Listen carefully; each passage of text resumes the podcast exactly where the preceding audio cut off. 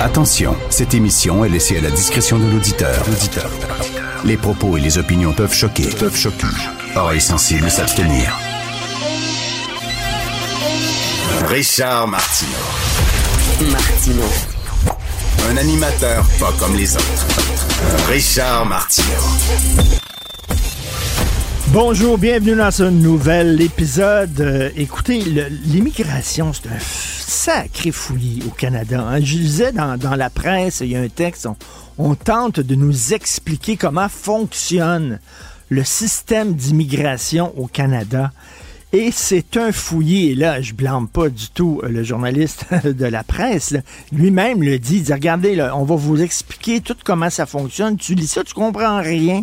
Il y a tellement d'étapes, il y a tellement les, les immigrants temporaires, les étudiants qui viennent ici, les demandeurs d'asile, les immigrants qui suivent le processus et tout ça. C'est un sacré fouillis. Et euh, comme l'écrit euh, Thomas Mulcair aujourd'hui dans le journal de Montréal, on a perdu le contrôle au Canada, mais complètement. Il y a des gens qui sont rentrés euh, illégalement, qui devaient être ici pendant un certain temps. Ils viennent ici soit pour visiter, ils viennent ici soit pour travailler pendant, mettons, deux mois, trois mois. Après ça, ils sont censés retourner dans leur pays. On perd leurs traces. On ne sait pas où ils sont. Ils se promènent partout. Ils ont des job-ins payés en dessous de la table. Euh, c'est vraiment, on ne, il n'est pas capable Justin Trudeau de faire fonctionner la machine. Thomas Melker me le disait régulièrement lorsqu'il croisait le fer avec euh, Jean-François Lisée sur cette émission. Il est incapable de faire fonctionner la machine, ça pète de partout. Et pendant ce temps-là, le bozo, il dit, nous autres, on va ouvrir les vannes de l'immigration. Christy, on a de la difficulté à gérer les immigrants euh, lorsqu'on en reçoit euh, un nombre, euh, je veux dire, euh, sensé. Et là, ça va être, il ouvre les vannes ben raides. Ça va être le foutu bordel. Ces hauts fonctionnaires disent ça n'a pas de bon sens. Les économistes disent ça n'a pas de bon sens. Euh, la Banque nationale dit ça n'a pas de bon sens. Il, continue quand même. C'est une décision purement idéologique. C'est complètement fou. Euh, je rigolais ce matin parce que en France, il y a beaucoup de campements euh, de sans-abri comme ici. Et là, il y a des députés de la France insoumise. La France insoumise, c'est euh, euh, Mélenchon. C'est un peu l'équivalent de Québec solidaire là-bas. Là. C'est la, la gauche. C'est encore même plus radical que Québec solidaire. Et là, il y a cinq députés qui sont allés passer la nuit dans un campement de sans-abri. Évidemment, ils ont invité toutes les caméras puis tous les journalistes, puis ils ont dit, venez nous photographier, puis tout ça. Nous autres, on va aller camper avec les sans-abri, tout ça. Et une fois que les journalistes sont partis, ben, il y a quelqu'un qui a pris en photo deux de ces députés-là qui étaient dans une brasserie en face de la tente. Nous autres, une fois que les journalistes étaient partis, euh, ils ont dit, Ah, on va passer la nuit ici, puis c'était moins, moins zéro, là, sous zéro. Sont allés dans une brasserie, puis ils ont mangé, tout ça, ce que les sans-abri peuvent pas faire parce qu'ils n'ont pas de maudite. Ça, c'est de la politique spectacle. C'est-à-dire, au lieu de régler des problèmes, on fait du show. De la politique spectacle. Plus tard dans l'émission, je vais parler des espaces bleus. Vous savez, ces nouveaux musées-là, là, qui vont parler de l'histoire du Québec dans chaque région, là, pour nous donner un sentiment de nationalisme. Ça aussi, c'est une patente à gosse de la CAQ. C'est de la politique de façade, du nationalisme de façade. On n'est pas capable de- de- d'avoir des, nouveaux pouvoirs d'Ottawa. On est allé à Ottawa, on s'est fait dire fuck you par Justin Trudeau. Mais là, on va montrer qu'on est nationaliste avec les espaces bleus. Ça va coûter des gonzillions de dollars, cette affaire-là. là. Le premier est en train d'ouvrir. Euh, il va ouvrir l'été prochain à Gaspé, puis ça va être le foutu bordel. Mais c'est de la politique de façade. Même chose ici avec, à Montréal, le quartier de la francophonie. J'ai rigolé là-dessus toute la semaine. Euh, Valérie Plante, là, le quartier latin va devenir le quartier de la francophonie. Et, et ça encore, il y a plein de problèmes avec l'anglais à Montréal. Le français recule à la vitesse grand V. Elle ne sait pas quoi faire. Fait que elle, ben, on, on va nommer ça le quartier de la francophonie pour montrer que le français, c'est important à Montréal. De la politique de façade, du cosmétique. Ça changera strictement rien au problème. Rappelez-vous les sans-abri. Il y en a plein de sans-abri ici. On ne sait pas quoi faire. Avant, on les appelait les robineux. Après ça, les guinéos. Après ça, c'était les sans-abri. Après ça, c'était les itinérants. Puis là, on nous dit non, non, c'est pas itinérant. C'est une personne en situation d'itinérance. Est-ce que ça va changer quoi que ce soit à ces gens-là qui sont dans la rue de dire Ah, tiens, une personne en situation d'itinérance? Ça changera strictement rien. Là encore, c'est de la façade, comme l'écriture inclusive, par exemple. Plutôt que s'attaquer aux vrais problèmes, c'est-à-dire que, je sais pas, l'équité entre les hommes et les femmes et tout ça, non. L'écriture inclusive. Ça, ça va être ah, de plus en plus, je regarde ça, de, de plus en plus, on dirait que les États, les administrations municipales, les gouvernements ne sont plus capables de régler concrètement les problèmes qui sont totalement, je veux dire, qui sont complexes c'est complexe. Alors, on fait de la, cosmétique, la journée de la réconciliation avec les Premières Nations. c'est beau, ça. Justin Trudeau s'est battu pour ça. D'ailleurs, la, première journée qui a eu lieu, lui a sacré son camp pour aller sur une plage euh, en, Colombie-Britannique. Mais est-ce que ça a changé quoi que ce soit pour les enfants autochtones qui sont victimes de violences, qui sont toxicomanes, euh, de la pauvreté, un manque d'eau potable dans certaines réserves dans le Grand Nord au Québec? Est-ce que ça a changé quoi que ce soit? Non. Mais il y a une journée de la réconciliation. Et ça, c'est beau. Là. Ça, c'est, de plus en plus, c'est comme ça. C'est du cosmétique. Et là, on se pète les bretelles parce qu'on ne sait plus comment régler les vrais problèmes. En santé, en éducation, on n'a aucune Christie d'idée.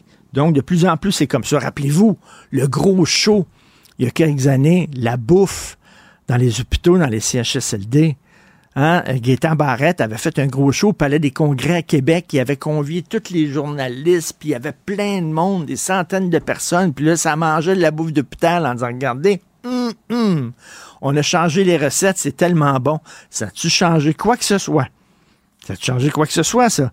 Dans les hôpitaux, c'est toujours de la merde. Il y a des CHSLD qui sont infestés par la, vermine. Ça n'a strictement rien changé. On a fait un show. Fait de plus en plus, c'est ça maintenant. Les, quand tu politicien maintenant, ben, tu vas faire des shows parce que changer les choses en profondeur, ils sont comme plus capables, absolument plus. Et euh, écoutez, euh, rapidement, euh, dans la presse, on parle, vous savez, le feu, le meurtrier qu'il y a eu à la place du Ville, dans le Vieux-Montréal.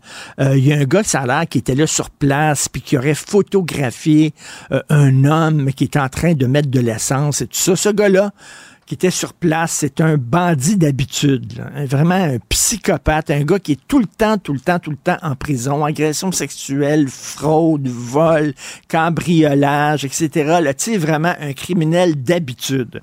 Et quand il était en prison, euh, on l'a puni en prison parce qu'il était très euh, dur sur euh, les femmes qui travaillaient en prison, parce qu'il y a des gardiennes de prison, et il les écœurait, puis il harcelait, puis les femmes avaient peur à leur sécurité euh, en prison à cause de ce gars-là qui est un fou furieux, un criminel d'habitude. D'ailleurs, qu'est-ce qu'on fait avec ces gens-là? On les libère, puis ils commettent d'autres crimes, ils rentrent en dedans, on les libère, ils commettent d'autres crimes, on rentre en dedans. À un moment donné, il va falloir penser quoi faire avec ces gens-là. Mais bref, euh, on disait qu'il était dangereux pour le personnel féminin euh, à la prison où il était.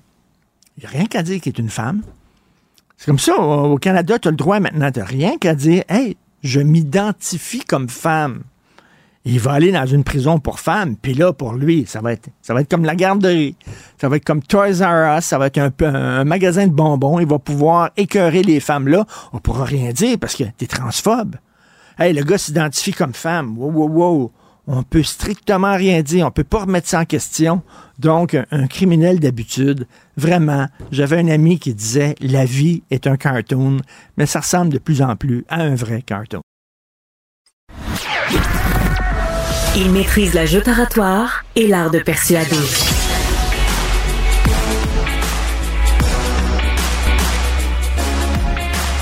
Alexandre Dubé.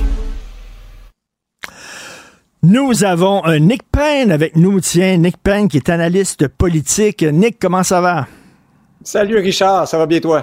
Ça va très bien. Écoute le dossier de l'immigration. Est-ce que tu penses, toi, dans ta boule de cristal, que Justin Trudeau va reculer? Parce que là, écoute, là, il, y a le, vent en face. Là. ouais. Quelle question. Euh, ne sera pas très long de répondre à ça. Je, ne pense pas. Je pense que Justin Trudeau est dans l'idéologie pure à ce sujet-là et euh, il est entendu pour lui que toujours plus est toujours mieux. Alors, il y aura peut-être de petits aménagements qui seront faits, mais on a l'habitude depuis un moment dans ce dossier-là de voir Justin Trudeau euh, lâcher un peu de l'Est d'un côté, puis de l'autre côté, euh, modifier des règles pour, pour compenser finalement. Hein. Tu te souviens quand on a fermé Roxham, ben on a bidouillé, euh, tripatouillé les règles concernant les, les visas par ailleurs. Alors finalement, on se retrouve avec la même, la même quantité de demandeurs d'asile, ou en tout cas, on compense, ben on reprend d'une main ce qu'on a, ce qu'on a donné de l'autre. Alors non, je pense pas que Justin Trudeau va accéder aux demandes de François Legault. Mais justement, ce sont les demandes de François Legault, moi, qui m'ont intéressé. Hier, évidemment, la fameuse lettre écrite à Justin Trudeau. Je ne sais pas si tu as remarqué, Richard, mais les ceux qui nous disent d'habitude que euh, tout discours qui fait un, lien entre immigration et euh, problématique point de vue identitaire euh, nation, euh, capacité d'intégration. Ceux qui nous disent que ça, là, c'est du racisme, c'est pas bien, il faut pas aller là, tout ça. Euh, hier, ils étaient très heureux de la lettre de François Legault. Hein. Ils trouvaient que mmh. c'était juste mmh. le bon mmh. ton, le bon propos. Et c'est pas étonnant parce que la lettre de François Legault était vraiment celle du commis départemental qui écrit au bureau chef. Hein? Euh, c'était vraiment des technicalités. Il n'y avait aucune velléité euh, d'affirmation euh, du Québec comme nation là-dedans. Il y avait, il y avait rien qui touchait la question de l'intégration, du français, de l'identité, et ainsi de suite. C'était vraiment juste le gars de la province qui se plaint à Ottawa que Ottawa le laisse un peu tomber. Alors ça, vois-tu, ça, ça, ça fait des satisfaits. Ça fait des gens qui disent ah ça c'est très bien, le Québec est à sa place. Hein? Le, premier ministre provincial se comporte comme un provincial, c'est merveilleux. Mais incidemment, quand on se comporte comme ça, on n'obtient rien non plus. Hein? Euh, je, oui. pas. Alors, je reviens à ta question de départ. Je serais très étonné que Justin Trudeau, là, à part un peu de spectacle, euh, change de tu sais, François, François Legault, bon, c'est correct, il a écrit là-bas une lettre euh, euh, à Justin Trudeau en disant on est en train d'atteindre le point de rupture, mais veut dire, on, peut, on peut, on a certains pouvoirs en immigration aussi au Québec. Ah ben. Pas tous les pouvoirs. Certains pouvoirs. Premièrement, il aurait pu dans sa lettre euh, dire on a besoin de davantage de pouvoir en immigration, il l'a pas dit. Et deuxièmement, ben écoute, on pourrait nous autres aussi resserrer à vis, on le fait pas.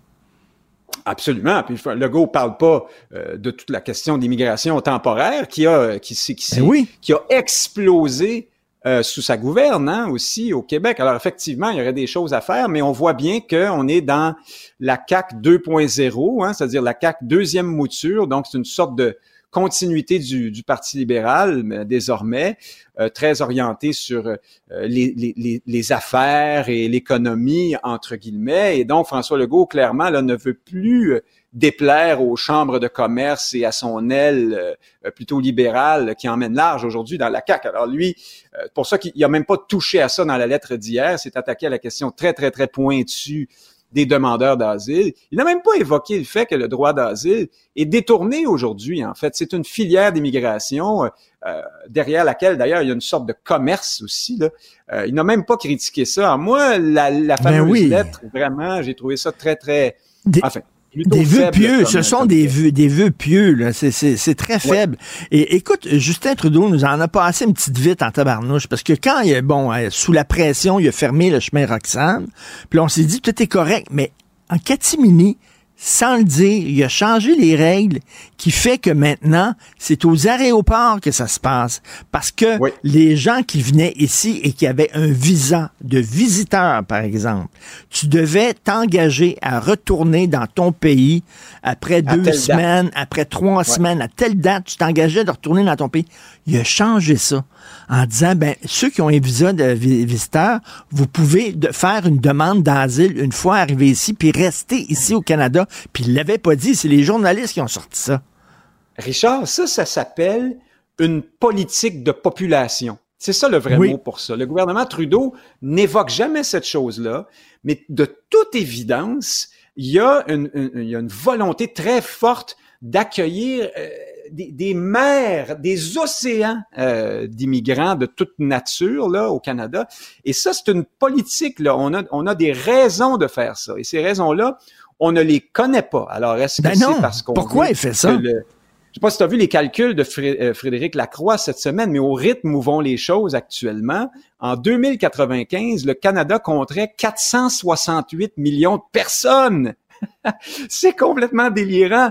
Mais clairement, on a un but. Et lorsqu'on a, j'y reviens, lâché un peu de l'Est en fermant euh, euh, Roxham, mais on s'est dépêché de modifier les règles, comme tu viens de le dire, pour s'assurer que ça rentre d'une autre façon. Alors clairement, on a des on, a des objectifs populationnels très clairs à Ottawa et on ne veut pas nous les dire. Normalement, une politique comme ça, c'est écrit quelque part là, puis on ben sait où on s'en va, on sait pourquoi on veut le faire. Alors ici, du point de vue québécois, on est obligé de se demander s'il n'y euh, a pas une forme de volonté de nous, de nous, noyer, par la démographie. Hein? Ça ce serait dans la continuité de l'histoire euh, du Canada tel qu'on le connaît. De toute façon, j'ai peut-être l'air de, de faire dans la théorie du complot, mais euh, à un moment donné, quand ça a quatre pattes puis du poil puis ça jappe, on peut appeler ça un chien.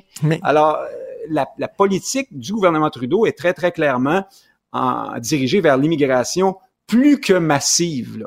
Mais en même temps, c'est pas étonnant. Il l'avait dit. Il l'avait dit. Il venait de se faire élire la fameuse entrevue au New York Times. Le Canada sera le premier pays au monde transnational, c'est-à-dire sans identité propre, sans culture propre, sans histoire propre. Ça va être un hôtel. On va accueillir des gens. Tu t'installes ici et, euh, et c'est tout. Ça, c'est le vernis.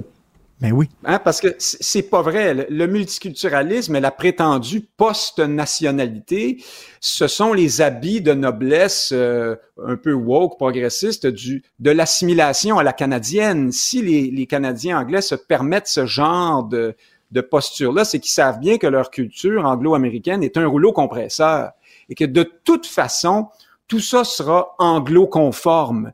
À ce jour, on craint pas beaucoup encore, ni à Toronto, ni dans l'ouest du Canada, de, perdre l'anglais. Là. Hein? On n'en est pas là du tout. Alors, post-national, ce genre de propos-là, ça s'adresse beaucoup aux Québécois. Hein? C'est, c'est oui, oui, l'histoire de nation, c'est derrière nous, ça, ça n'existe plus, c'est pas important.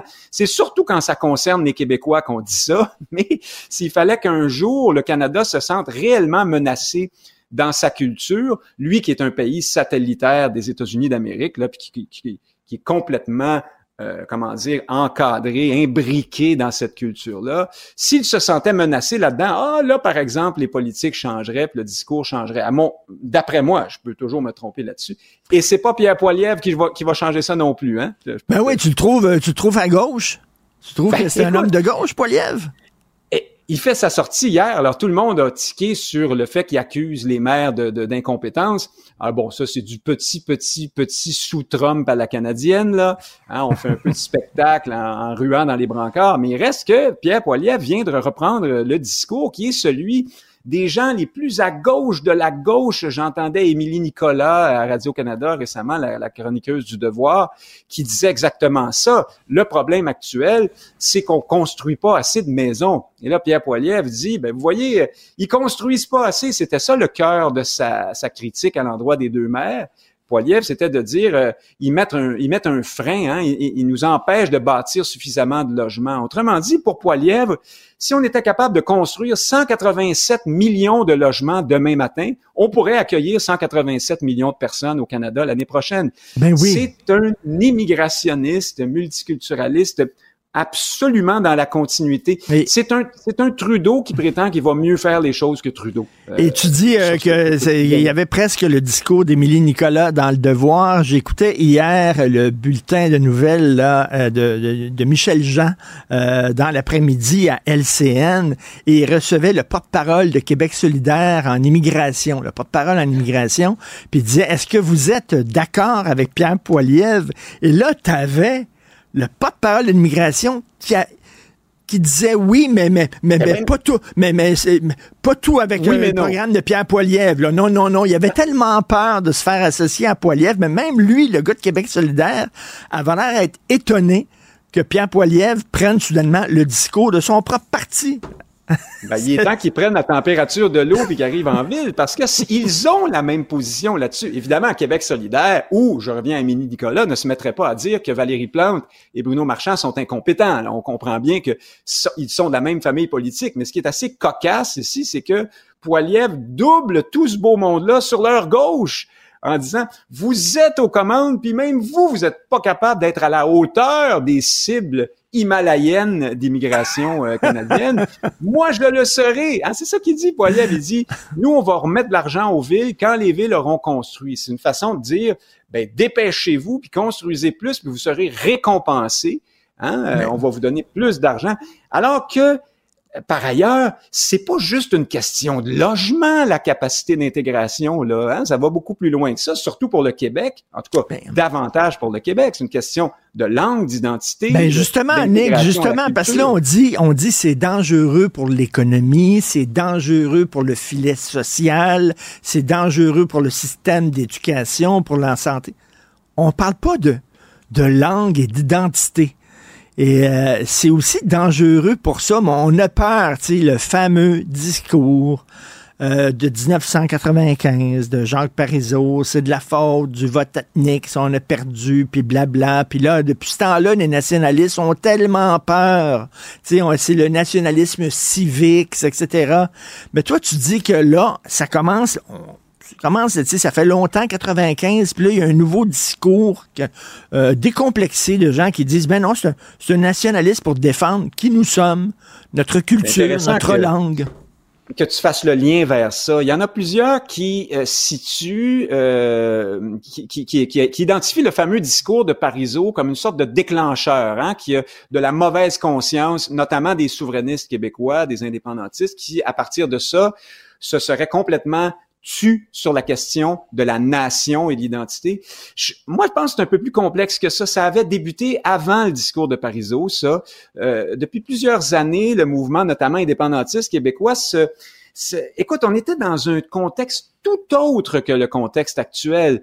Euh, l'indépendance était imminente, hein? on, on, la sentait réalisable. Donc, on était très solide euh, dans notre identité, dans notre avenir. On était au point culminant des résultats de la, Révolution tranquille, hein, vers le, milieu des années 90. Les choses allaient relativement bien pour le français, tout ça. Donc, les souverainistes euh, se sentaient le devoir de montrer de l'ouverture et sentaient qu'il fallait mettre un peu de côté les questions qui fâchent, là, comme l'identité, pour aller chercher les 3-4% qui manquaient pour pour gagner. Alors, c'est ça qui s'est produit à cette époque-là et Parizeau a fait beaucoup de bruit parce que lui-même cassait la baraque lorsqu'il a dit ces mots-là. C'était pas seulement parce que on, soudainement on n'avait jamais réalisé qu'il fallait pas être trop nationaliste. Là. Euh, c'est pas parce que il, arrivait de nulle part avec ça. Et donc, euh, je mettrais un bémol sur le fait que Parizeau ait, déclenché quelque chose. Par ailleurs, franchement, on va se le dire là, Parizeau avait raison. Euh, c'est peut-être pas le bon moment de ben dire ces choses-là, mais c'était effectivement l'argent et un certain nombre de communautés qui votaient en bloc pour le hmm. nom euh, qui se sont démarquées dans cette dans cette campagne-là. Mais donc, à l'époque, on était assez sûr de nous, les Québécois de, de, culture canadienne. Et donc, le, mot nation est devenu un peu radioactif, infréquentable, etc. Le nous là, dire nous. On n'avait pas le droit. Toutes les communautés avaient le droit de dire nous, sauf nous. Mais là, sauf que là, ça revient. Là. Ben, c'était comme ça déjà quand Parizeau a, fait son discours. Déjà à l'époque, on ne disait pas nous et euh, le nationalisme était mal vu. Mais là, maintenant, ça revient. Et c'est un phénomène occidental, hein, un peu partout. L'intérêt national fait son retour à cause de la mondialisation, à cause du sentiment de dépossession de différents peuples, à cause des, des politiques euh, social-démocrates et de gauche qui ont parfois euh, amené un sentiment de dépossession euh, dans la population. Je grossis le trait, là, mais ça vient avec la, la mondialisation aussi. Alors là, ça revient, puis au Québec, évidemment, dans notre contexte particulier, ça revient davantage. Là, on revient à notre à, l'ère de la survivance. Hein. On revient un peu au temps de, de, de pré-révolution tranquille. Là, on s'aperçoit qu'on décline à vitesse grand V. Montréal, c'est pas, c'est pas comique du tout euh, Ben en non. ce moment pour quiconque se permet de s'ouvrir les yeux là. Euh, c'est une déferlante anglicisante comme moi j'en ai jamais vu. Alors évidemment, ça redevient euh, acceptable de parler de nation et même, et même nécessaire. J'ai l'impression qu'on va tirer des leçons de ça. Enfin, je le souhaite. Je, je- je présume qu'à l'avenir, on ne congédiera plus aussi facilement le, le nationalisme. J'espère, c'est ça. et qu'on ne jettera pas le bébé avec l'eau du bain. Merci Nick Payne, c'est toujours un plaisir de te parler. Euh, passe un excellent week-end et euh, on se reparlera dans les prochains jours, bien sûr. Salut. Martino. Le parrain de l'actualité.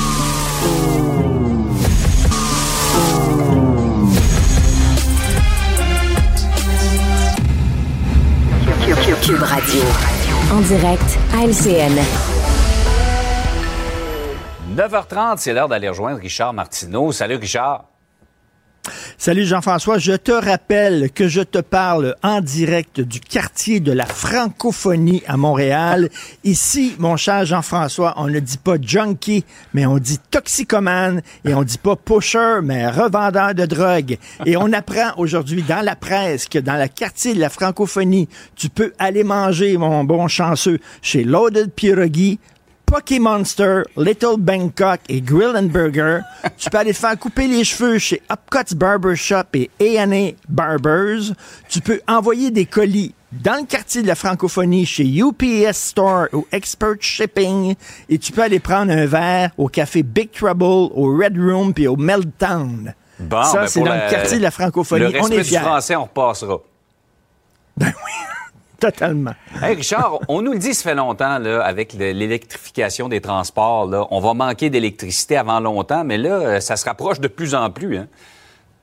Écoute, là, euh, on manque de tout euh, au Québec. On manque de, de profs, on manque de policiers, on manque d'infirmiers, on manque de serveurs dans un restaurant, mais de l'électricité.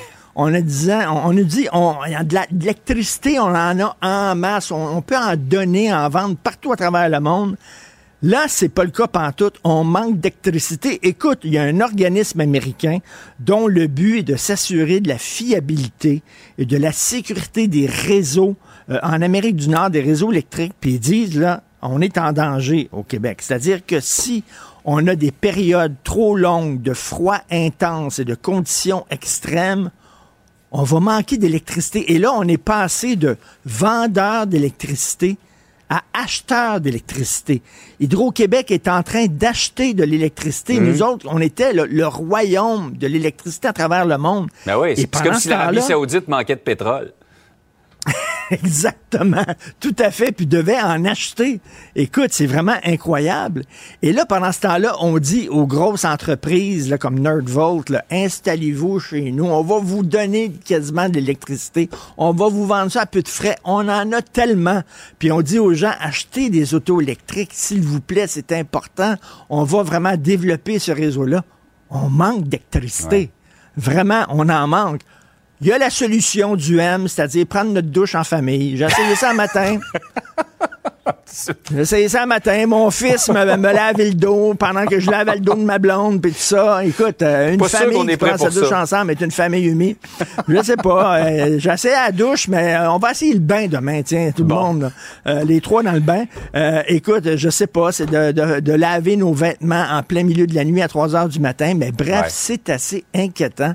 Et ça a changé, on dirait, comme ça. Et là, il va falloir repenser là, notre, sais, notre, euh, la culture de l'entreprise là, au Québec. Mmh. C'est qu'on fait venir des, des entreprises en disant on a beaucoup d'électricité, mais là, À un moment non, donné, on ouais. en manque de l'électricité. Donc, euh, vraiment assez inquiétant. Par ailleurs, le premier espace bleu qui était si cher à la CAC et a ouvert en Gaspésie, semble-t-il que c'est pas un succès. Peux-tu d'abord, Richard, nous rappeler c'est quoi l'espace bleu? Ben, c'est ça. Ben, tu sais, là, euh, t'as vu le bureau du troisième lien qui a fermé Ouais. hein, euh, au Québec, qui a fermé, puis les employés du bureau du troisième lien qui ont été délocalisés. Fait que là, les gens disent, ben, c'est la fin des patentes à gosses de la CAQ. Non, non, non, non. Il y a une autre patente à gosses, c'est les espaces bleus. Les espaces bleus, ça, là, c'est pour consolider notre sentiment de nationalisme au Québec, ce sont des musées régionaux dans différentes régions du Québec. On va ouvrir des musées high-tech, là, fantastiques, où on va parler des réalisations de cette région-là, les personnes les plus importantes, etc. Le problème, c'est qu'il y a déjà un réseau de musées à travers le Québec. Et les gens qui dirigent ces musées-là disent, ben, nous autres, on manque d'argent. Pourquoi ils nous ont pas donné de l'argent pour qu'on puisse rénover, faire des plus grosses expositions? Ben non. ils ont créé à côté du musée qui existait puis qui vivotait une patente à gosse. Bon, l'espace bleu. Alors là, il y en a un qui va ouvrir à percer. On a pris une vieille maison centenaire, OK? On l'a déménagée. On a déménagé la maison, celle-là. On va créer une route pour que les gens puissent se rendre là, on va créer un stationnement. regarde ça comment c'est beau. C'est magnifique, c'est une carte postale. Ils vont créer un stationnement en béton pour que les gens puissent aller là. Pendant ce temps-là, il y a un musée qui est en train de fermer à Percé, qui vivote. Et il n'y aura pas de bureau du touriste. C'est le bureau d'information touristique, tu te rends à Percé, tu dis, qu'est-ce qu'on peut voir de site, là? Le bureau d'information touristique, il manque d'argent. OK, plus d'argent pour ça, c'est dans l'espace bleu l'espace bleu, 26 millions de dollars qu'on a mis là-dedans. Et là, il y a un éditorial dans le soleil qui dit que ça va devenir le gouffre financier, ça va devenir le nouveau troisième lien euh, de, de la CAQ et qui vont devoir reculer sur les espaces bleus. Une autre patente à gosse de la CAQ tout ça à percer. Effectivement. Quand on, dit déshabiller Pierre pour habiller Paul, euh, effectivement, on se pose des questions sur la façon dont l'argent est réparti euh, avec ces espaces bleus. Tout à fait. Hey Richard, passe une excellente fin de semaine et conserve l'énergie. Hein? Merci beaucoup. Martino. Pour l'instant, nos avocats nous disent que tout est beau.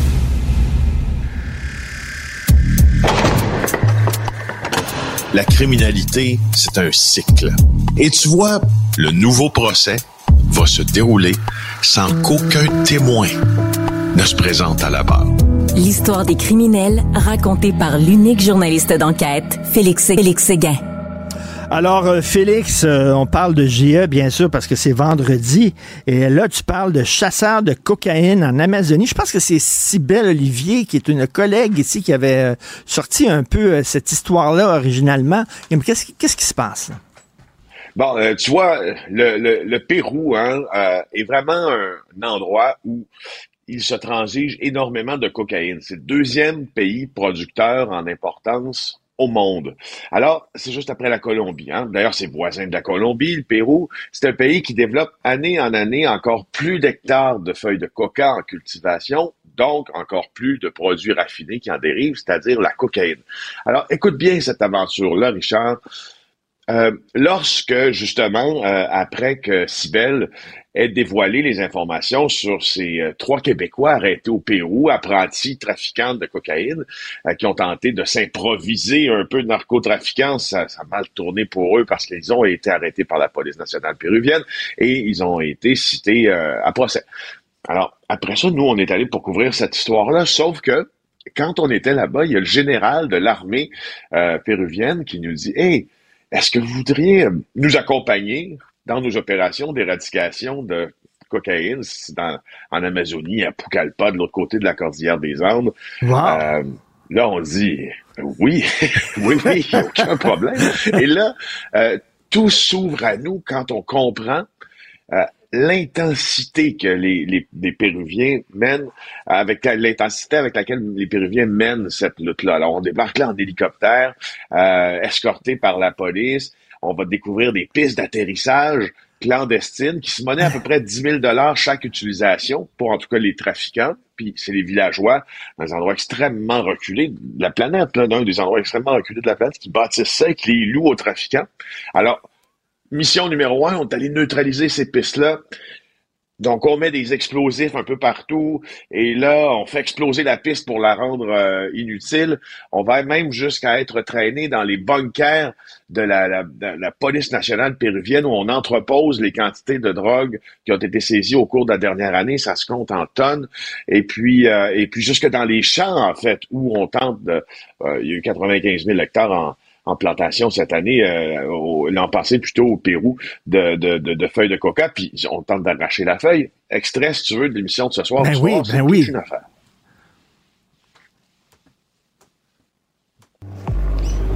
Nous arrivons dans les champs de coca, désertés par les cultivateurs. Des centaines d'employés de Cora, une agence financée par les Américains et le ministère de l'Intérieur péruvien, arrachent les plants.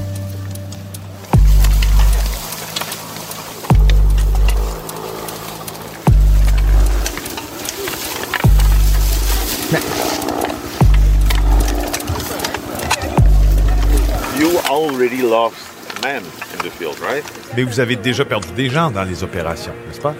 Sí, en años anteriores. Au cours des dernières années, nous avons perdu bon nombre de travailleurs.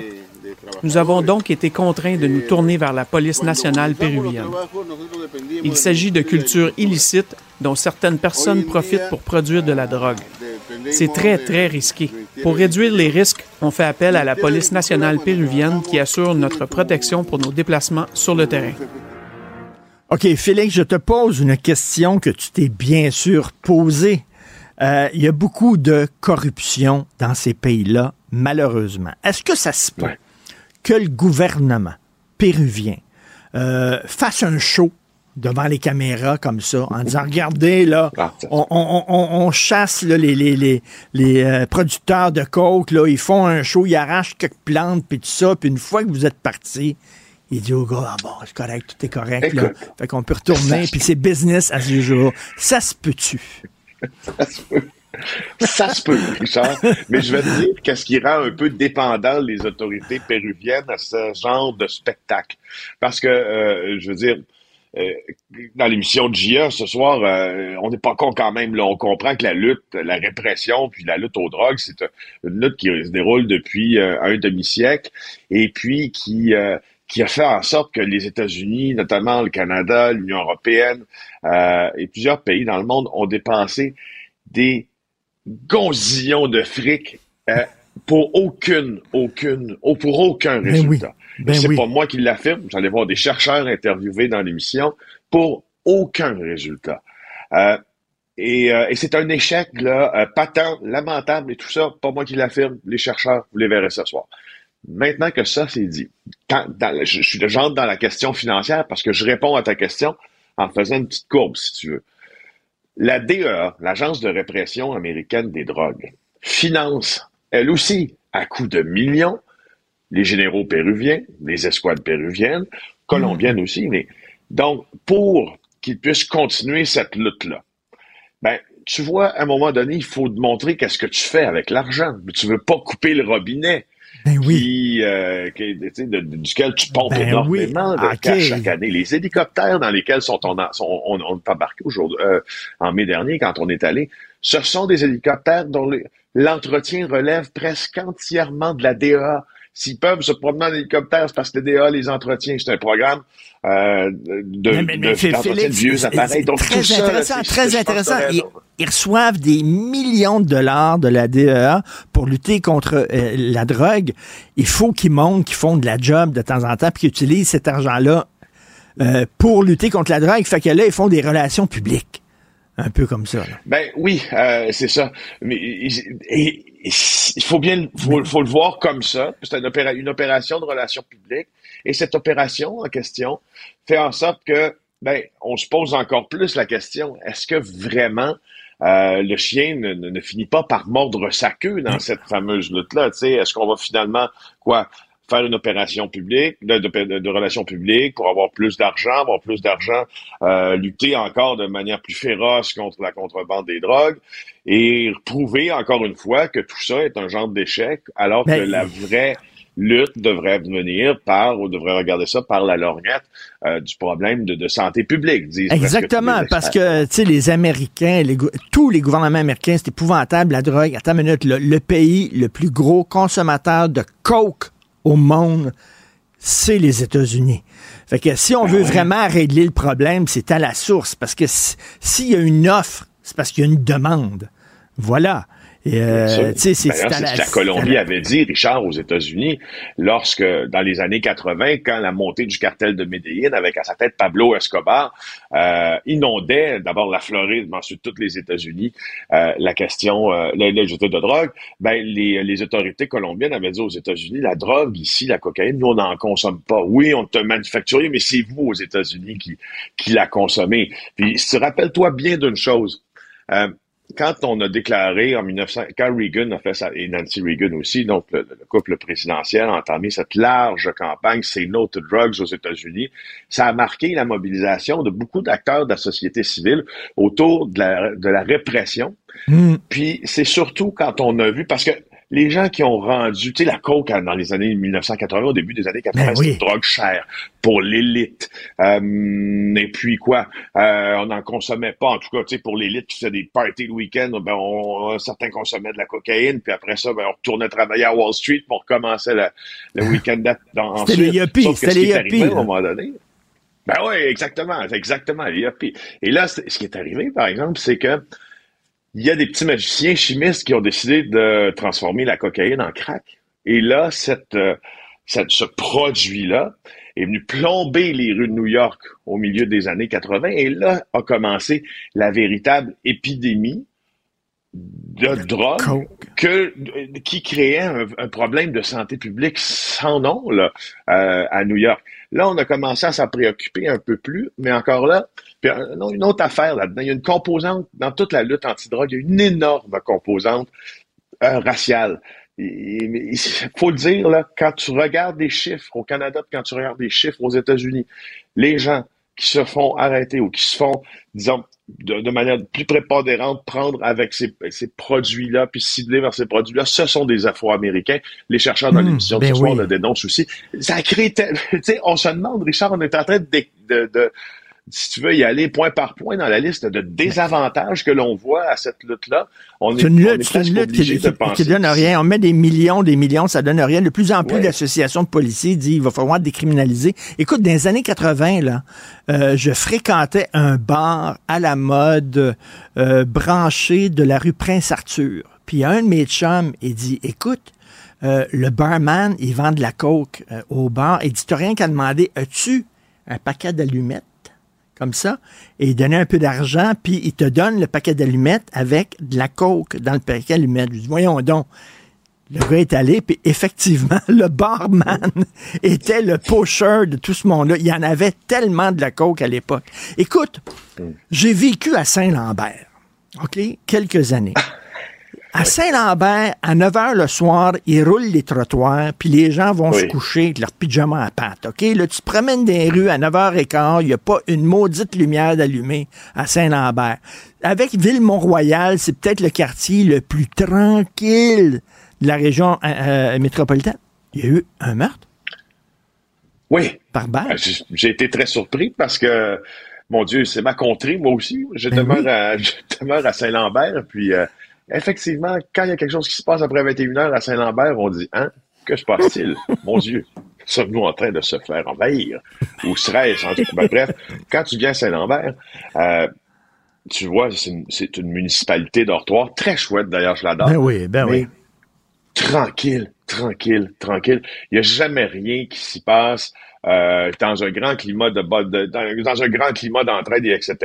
Les gens existent paisiblement, mais là, il y a eu un meurtre hier, un jeune homme de 20 ans qui a été abattu près de la gare là, de transport en commun de Saint-Lambert.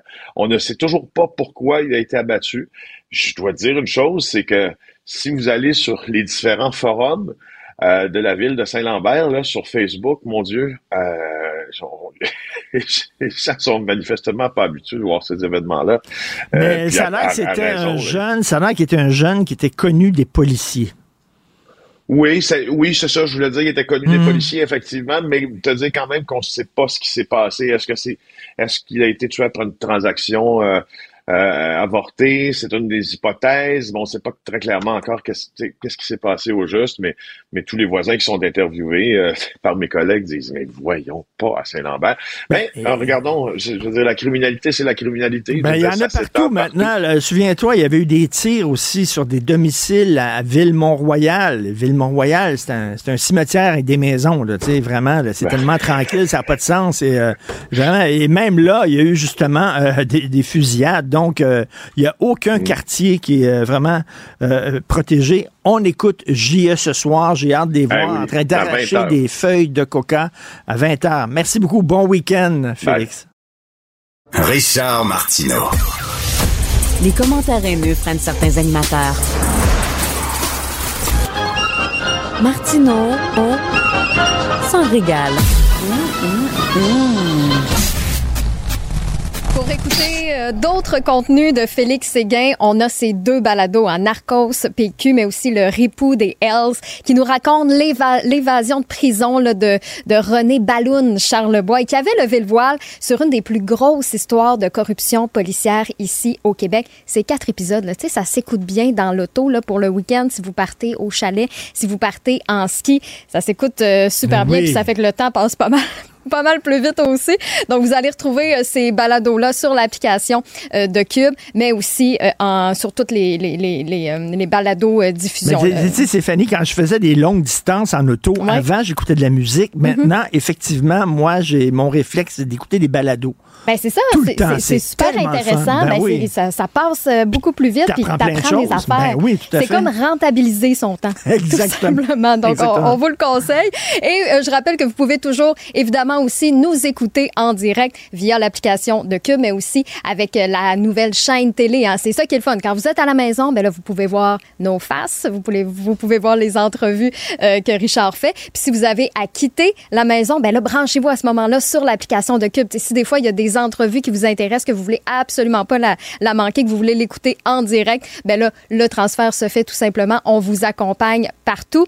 D'ailleurs, euh, je rappelle que depuis qu'on a notre nouvelle chaîne, hein, c'est la seule façon de nous voir. En ligne, vous allez retrouver gratuitement tous nos contenus audio, mais pour avoir accès au studio, à la régie, ben là maintenant ça se passe 100% sur notre nouvelle chaîne Cube qui fait partie des chaînes spécialisées. Donc il faut que ça fasse partie de votre forfait avec euh, Vidéotron sur Elix, on est au canal 70 et euh, sur le Club Illico, on est au canal 651. Un petit peu plus tard dans l'épisode, Richard, tu vas parler de UFC parce qu'il y a de gros combats cette fin de semaine. T'évaluerais, mettons-le, tes connaissances en UFC à combien? Euh, sur 10, là? Ouais. 0.5. Euh, ça me rassure. Et c'est pour ça que l'entrevue que je vais faire, c'est une entrevue qui va être pas pour les gens qui connaissent ça. On veut pas, on veut pas prêcher aux convertis. Ils savent qu'il y a un combat puis ils vont le regarder. Ils connaissent aussi les participants, ben les oui, exactement. À ceux comme moi, euh, quel est le fun de voir des gosses donner des coups de pied dans la face dans une cage? Je veux apprendre ça. Je le serai ce soir avec un gars qui s'appelle Martineau, mais aucun lien de famille. Ah, ok, bon, on, on fera pas de lien là-dessus, mais tu me rassures parce que moi aussi c'est la question que je me pose. C'est quoi le fun dans tout ça? Fait qu'on va écouter euh, l'entrevue avec Anthony euh, Martineau un petit peu plus tard, qui est ailleurs à Toronto en direct des événements du week-end. Joignez-vous à la discussion. Appelez ou textez le 187 Cube Radio 1877 827 23 23 46. Alors, un nouveau sondage de l'Alliance canadienne pour la maladie mentale et la santé mentale révèle que les Canadiens donnent un F au gouvernement avec au pluriel les gouvernements le gouvernement fédéral mais aussi les gouvernements provinciaux pour leur capacité à répondre à leurs besoins en matière de santé mentale. On va en parler avec euh, Lindsay Thompson, directrice des affaires publiques de l'Association canadienne de counseling et de psychothérapie et partenaire de l'Alliance canadienne pour la maladie mentale et la santé mentale. Bonjour madame Thompson. Bonjour, merci pour m'accueillir aujourd'hui. Bonjour. bonjour. Euh, écoutez, euh, euh, c'est pas seulement qu'au Québec, donc, parce qu'on en parle beaucoup au Québec, il y a des problèmes, il manque de psychothérapeutes, il manque de psychiatres, ça prend énormément de temps pour, pour en rencontrer un, mais ça a l'air que le problème est, est vraiment national, c'est au Canada au complet, là. Oui, certainement. Cette année, c'est la deuxième année qu'on a fait ce sondage-là et on peut voir que quand on compare les années d'une année à la prochaine, que le progrès, ça, ça devient plus pire. Et c'est un problème qu'on voit à chaque province et territoire. Et quel est le problème? C'est quoi les problèmes? C'est une pénurie de main-d'œuvre? Il manque de psychothérapeutes et de psychiatres? Il y a plusieurs difficultés euh, dans, dans, ce champ-là, mais ce qu'on met accès euh, avec les données de ce sondage, c'est que vraiment, il y a un manque d'action pour les différents niveaux de gouvernement. Il y a un manque de financement, il y a un manque de, de législation et aussi de, de, données pour voir, OK, ce qui se passe d'une année à la prochaine. C'est quoi les besoins spécifiques dans le champ de santé mentale? En fait, c'est qu'on a sous-estimé le problème pendant longtemps. Hein? C'est ça. On disait, oh, les gens n'ont pas vraiment de problème. C'est une minorité de gens qui ont des problèmes de santé mentale. Et avec la pandémie, on s'est rendu compte que non, il y a beaucoup, beaucoup de gens qui ont des besoins. Oui, certainement. La pandémie a mis un gros accent, euh, euh, sur les, problèmes qui arrivent et les lignes d'attente et les, les manques de professionnels pour fournir ces besoins. Et euh, donc, euh, la pandémie nous a mis ça en pleine face. Euh, le sondage dit que les gens donnent un F, donc c'est vraiment pas une bonne note. Qu'est-ce qu'il faudrait faire pour améliorer la Alors, ce qu'on veut voir, c'est vraiment une, une course d'action plus vite à la part des différents niveaux de gouvernement, fédéraux, fédéral et provinciaux aussi en tant que financement, comme on veut un, plan d'action pour faire des financements spécifiques, ce qui met, euh, ce qui donne un parallèle pour comparer le champ de santé mentale avec le champ de santé physique. On veut vraiment des fonds assurés spécifiquement pour la santé mentale et aussi la santé liée à l'utilisation des substances. Ben c'est ça. Euh, donc, vous dites, vous faites un lien entre santé mentale, santé physique. Euh, euh, avoir un problème de santé mentale, on n'est pas responsable de ça. On avait l'impression que oui, c'est parce que les gens gèrent mal leur vie, parce que bon, on a un contrôle sur notre santé mentale, mais avoir un problème de santé mentale, Madame Thompson, c'est comme c'est comme avoir un cancer, par exemple, ou souffrir du diabète. On n'est pas responsable de ça, et c'est une maladie aussi importante que les maladies qui touchent le corps. Oui, exactement. C'est quelque chose qui est euh, automatique. C'est pas quelque chose qu'on peut contrôler. On peut le contrôler, avec le soutien d'un psychothérapeute ou d'un psychiatre, mais c'est aussi c'est à cause des plusieurs problèmes qu'on a au niveau systémique aussi.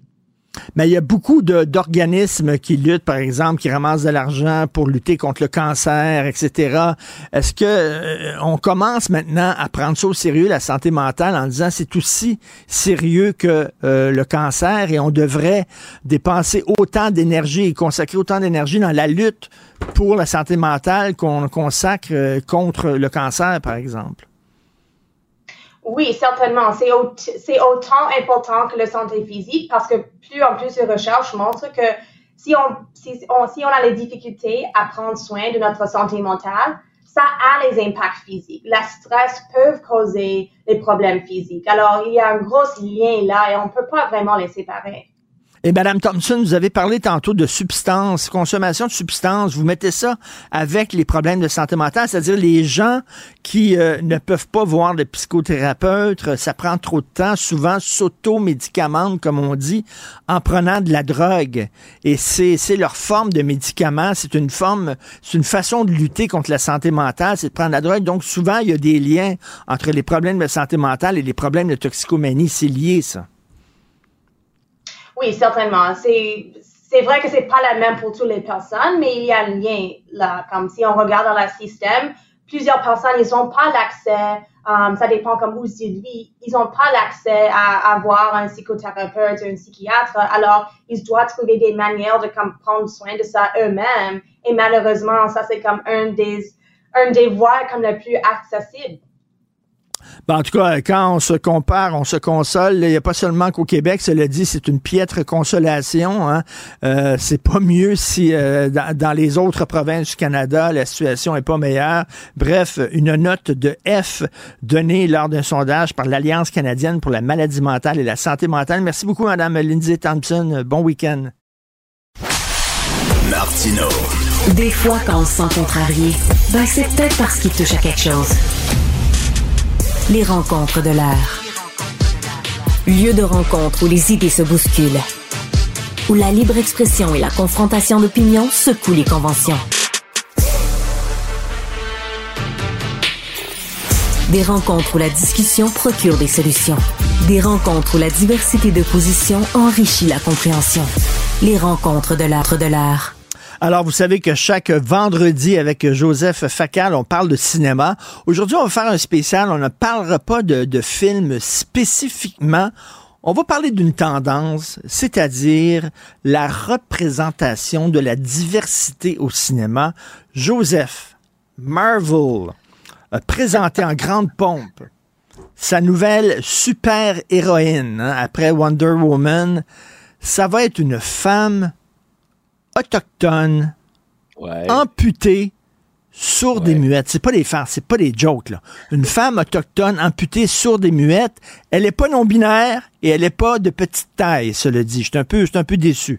Mais, premièrement, quand quand tu as vu cette nouvelle-là, toi, t'as dû, te dire, ben, voyons. ben, euh, euh, pas tout à fait. Quand j'ai vu cette nouvelle, je me suis dit que si on l'avait placé en fauteuil roulant, on aurait pu lui fabriquer un fauteuil roulant plein de gadgets, tu sais, comme la Aston Martin de James Bond, ben oui. lâche des fusées, euh, euh, de l'huile pour pour que les poursuivants glissent, un mur anti-balle. tu sais la, la séquence d'ouverture dans Goldfinger, la, la, scène de la poursuite avec son super char. Je m'étais dit qu'on pourrait avoir un fauteuil roulant Hummer fantastique pacté de gadgets.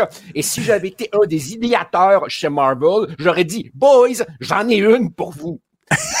non, écoute, mais ça c'est l'inter ça c'est l'intersectionnalité là, c'est-à-dire que c'est pas tout d'être une femme, il faut que ce soit une femme autochtone, c'est pas tout qu'elle soit une femme autochtone, il faut qu'elle soit une femme autochtone amputée.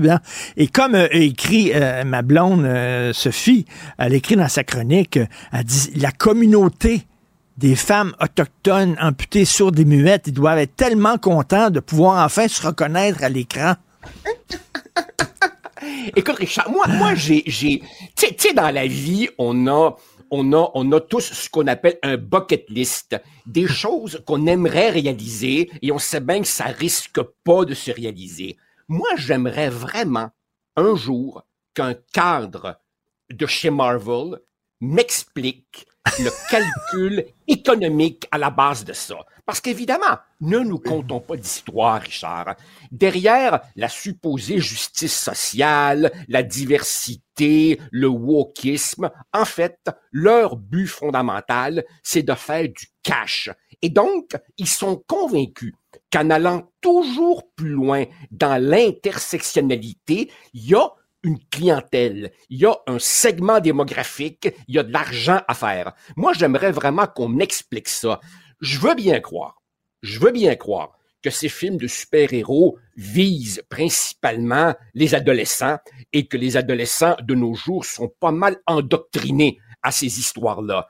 Personnellement aussi, je t'avoue que je ne vais pas voir ces films-là. C'est pas que je suis entièrement contre les films de super-héros, pas du tout. J'ai trouvé les hmm. Batman de Christopher Nolan extraordinaires. Mais là, on est dans une autre affaire. Et moi, ce que je sens, peut-être que c'est Papy qui parle, peut-être que je suis out, mais je sens une certaine lassitude. Ah oui, ben Et même si ces ben films-là, même si ces films-là scorent au box-office, je pense qu'ils scorent pas mal moins qu'avant. Est-ce que c'est le wokisme excessif ou est-ce que c'est les scénarios prévisibles, la psychologie simpliste, les effets spéciaux qu'on a déjà beaucoup vus? Il me semble qu'il y a un effet d'overdose et de plus en plus, tu le sais, ce qui circule à Hollywood, c'est Going woke is going broke. Je me demande si on n'a pas atteint le dernier degré. Parce que là, là vraiment, l'héroïne dont tu parles, c'est ridicule. C'est ridicule, vraiment. Écoute, euh, ouvrons la conversation. Toi, en tant qu'homme blanc hétérosexuel, euh, tu sais qu'on on jongle là, avec l'idée, parce qu'on a tué James Bond dans le dernier, puis là, on veut repartir la franchise. Est-ce que ça va être une femme? Est-ce que ça va être un James Bond noir? Est-ce que ça va être un James Bond gay, non-binaire? Qu'est-ce que tu penserais de ça, voilà. si on t'arrivait avec euh, un James Bond noir ou un James Bond gay? OK, je vais te le dire. Des fois, on va au cinéma on a très hâte et on est très déçu. D'autres fois, on va au cinéma, on n'attend pas grand-chose et on est agréablement surpris. Conclusion, c'est le résultat qui compte. Il faut y aller au cas par cas. Moi, hmm. par exemple, un James Bond noir, j'aurais aucun problème avec ça à une condition, qu'il garde les caractéristiques distinctives de mon James. C'est-à-dire, je le veux séducteur, je le veux arrogant, je le veux humoristique, je le veux cynique, et je veux qu'entre deux séances de sauvetage du monde, il ait son vodka martini shaken not stirred. Autrement dit, si il reprend l'archétype de la psychologie et du muscle de James Bond, sa pigmentation euh, euh, euh, me, laisserait complètement indifférent. Je veux qu'il soit baraqué, je veux qu'il soit cynique, je veux que les filles soient à ses pieds. S'il est comme ça, j'ai aucun problème avec ça. OK, mais au, lieu, si, au lieu, si, au lieu, attends une minute, si au lieu d'embrasser, vas-y. si au lieu d'embrasser Pussy Galore, il embrasse Coq Galore. Dick galore. Non, non, Qu'est-ce que tu en penserais? Ça, ça, ça marche pas. Ça marche pas parce que James Bond, que ce soit Sean Connery ou, ou je sais pas moi, un, un, un Denzel Washington rajeuni. Non, non. James Bond, c'est un homme à femme.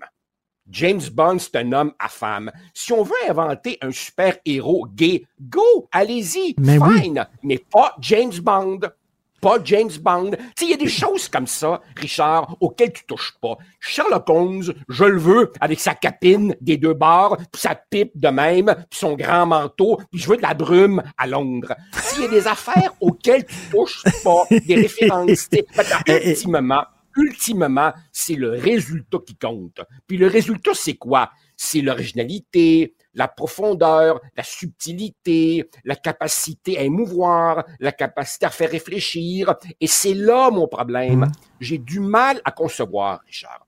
J'ai du mal à concevoir qu'une production obsédée par des considérations moralisatrices parvienne en même temps à un résultat artistique admirable.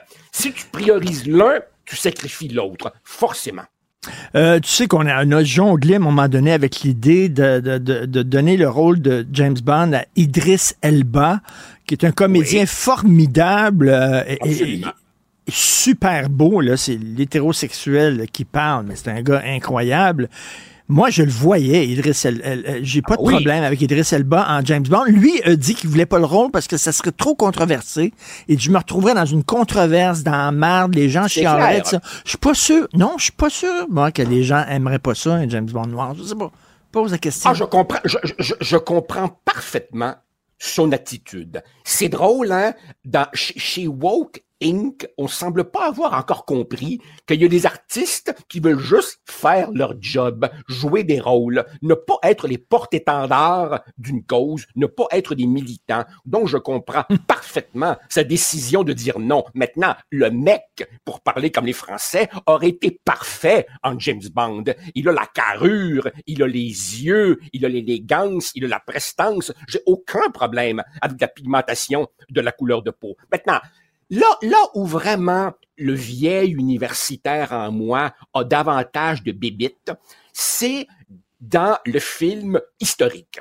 Quand le film se passe dans le passé, là, vraiment, il y a un réalisme à respecter. Si tu es dans l'Angleterre du 13e siècle, si tu es dans la Venise du, du, 12e siècle, il y a des maudites limites. C'est pas vrai mm. que les cours royales au Moyen Âge étaient des, des, des, des plateformes de diversité. Je m'excuse, mais les ben minorités ethniques, dans ce temps-là, c'était des esclaves ou, ou, ou, des domestiques. sais, regarde par exemple, regarde sur Netflix, ma, ma fille m'a montré ça. Ma fille m'a montré ça. Richard, au bout de 32 secondes, j'étais en haut des rideaux. Ça s'appelle Bridgerton. Ça s'appelle ah, Bridgerton. Ben ah, ben c'est une ben série, c'est une série qui se passe dans le Londres au début du 19e siècle.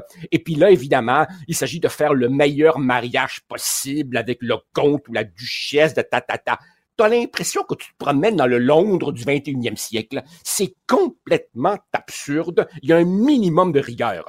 À, moi, évidemment, à moi, évidemment, que tu décides que le réalisme n'a pas d'importance. Tu sais, chez Shakespeare, là, qu'Othello soit elle a peau basanée, c'est pas grave. Mais de nos jours, si tu, fais un film à prétention historique, c'est ça il y a un respect minimal des faits. Bon, des personnages fictifs qu'on dise que Batman est gay, D'ailleurs, j'ai tout le temps soupçonné dans le vieux Batman que Adam West et Burt, ben Ward, ben la ben façon dont ils étaient ensemble, je m'excuse. oui, avec le petit speedo, là, franchement. Non, non, écoute. Oui. Non, non, écoute. mais, mais des personnages qui sont vrais. Anne Boylan. Alors, euh, Henri VIII a eu six femmes. Il en a décapité deux ou trois, je crois. Une des femmes qui l'a décapité, c'est Anne Boylan. Alors, c'était la femme d'Henri VIII. On a fait une série sur Anne Boylan. La comédienne est noire. La femme d'Henri VIII n'était pas noire. Imagine-toi, puis imagine-toi si on faisait une série avec Martin Luther King, puis ce serait Tom Hanks qui jouerait Martin. Richard, Richard, t'es en retard dans les nouvelles. Excuse-moi de t'apprendre qu'un projet est en préparation. Ce sera un film sur le remake hein, du soulèvement du ghetto juif de Varsovie, et le leader de la révolte sera Denzel Washington. Non, non, je te raconte des blagues, je viens d'inventer, c'est pas vrai, là. C'est pas vrai. Mais tu sais, on, on, on, on, est rendu à un point où on tord le coup à la vérité historique. Et c'est là que je débarque complètement. Là, Alexander Hamilton, un des pères fondateurs de la Constitution américaine, un personnage hyper important. On a fait une comédie musicale qui a gagné tous les Tony Awards. Tous les Tony Awards. Alexander Hamilton, on a fait la comédie musicale, c'est du rap. Et euh, Alexander Hamilton est noir, alors qu'Alexander Hamilton était blanc. Là, c'est eh qu'on veut marquer un coup, on veut dire des choses. À un moment donné, là, puis là, t'as pas le droit de dire, hey, ça n'a pas de maudit bon sens parce que t'es raciste. Il faut que tu te fermes la gueule. Mais ça n'a pas d'allure parce que l'inverse ne serait pas accepté. Mais, mais, mais absolument. Mais tu sais quoi, Richard? Je suis convaincu absolument convaincu que dans l'industrie même du cinéma, du théâtre ou des arts en général, t'as plein de gens qui trouvent ça ridicule et fou raide. Mais qu'est-ce qui se passe? Il y a une sorte de chape de plomb, il y a une pensée de groupe, il y a un effet de meute et celui ou celle qui dirait wow moi j'ai un problème avec ça euh, il sera mis à l'écart, il fera plus partie de la bonne gang, il perdra des contrats, et donc il y a une sorte de, de ben c'est ça, de chape de plomb qui fait que même ceux qui trouvent ça niaiseux ferment leur gueule et jouent le jeu. Et écoute, j'ai passé mon enfance en regardant de Cosby Show que j'adorais. D'ailleurs, c'est un peu bizarre maintenant de regarder ça aujourd'hui avec ce qu'on sait de, Bill Cosby. Mais ça, le dit, de Cosby Show, c'était une famille de noirs je m'identifiais totalement ben à Cosby, puis à ses enfants. Complètement. La, couleur, ben c'est cette idée-là qu'il faut se, voir à tout prix, se ben représenter à tout prix. et, euh, Richard, et il y a même, il y a même des gens issus des minorités eux-mêmes qui, sont très, très agacés par ça. L'autre jour, on parlait, toi et moi, de Dave Chappelle. Et ici, je voudrais pas euh, me tromper, mais je pense, je pense que c'est l'humoriste Chris Rock, noir lui aussi, qui disait Euh, euh, L'autre jour, ma blonde euh, m'a demandé des collants euh, Lululemon. Hein? Alors Lululemon, évidemment, est une de ces compagnies qui se fait une fierté d'être dans la diversité, ta, ta, ta. Et là, évidemment, on vendait les collants Lululemon euh, parce que, évidemment, la compagnie était antiraciste, engagée et tout. Et je pense que c'est Chris Rock, en effet, qui dit, hey, les collants étaient à 140 ou 150 pièces, peu importe. Il dit, savez-vous quoi?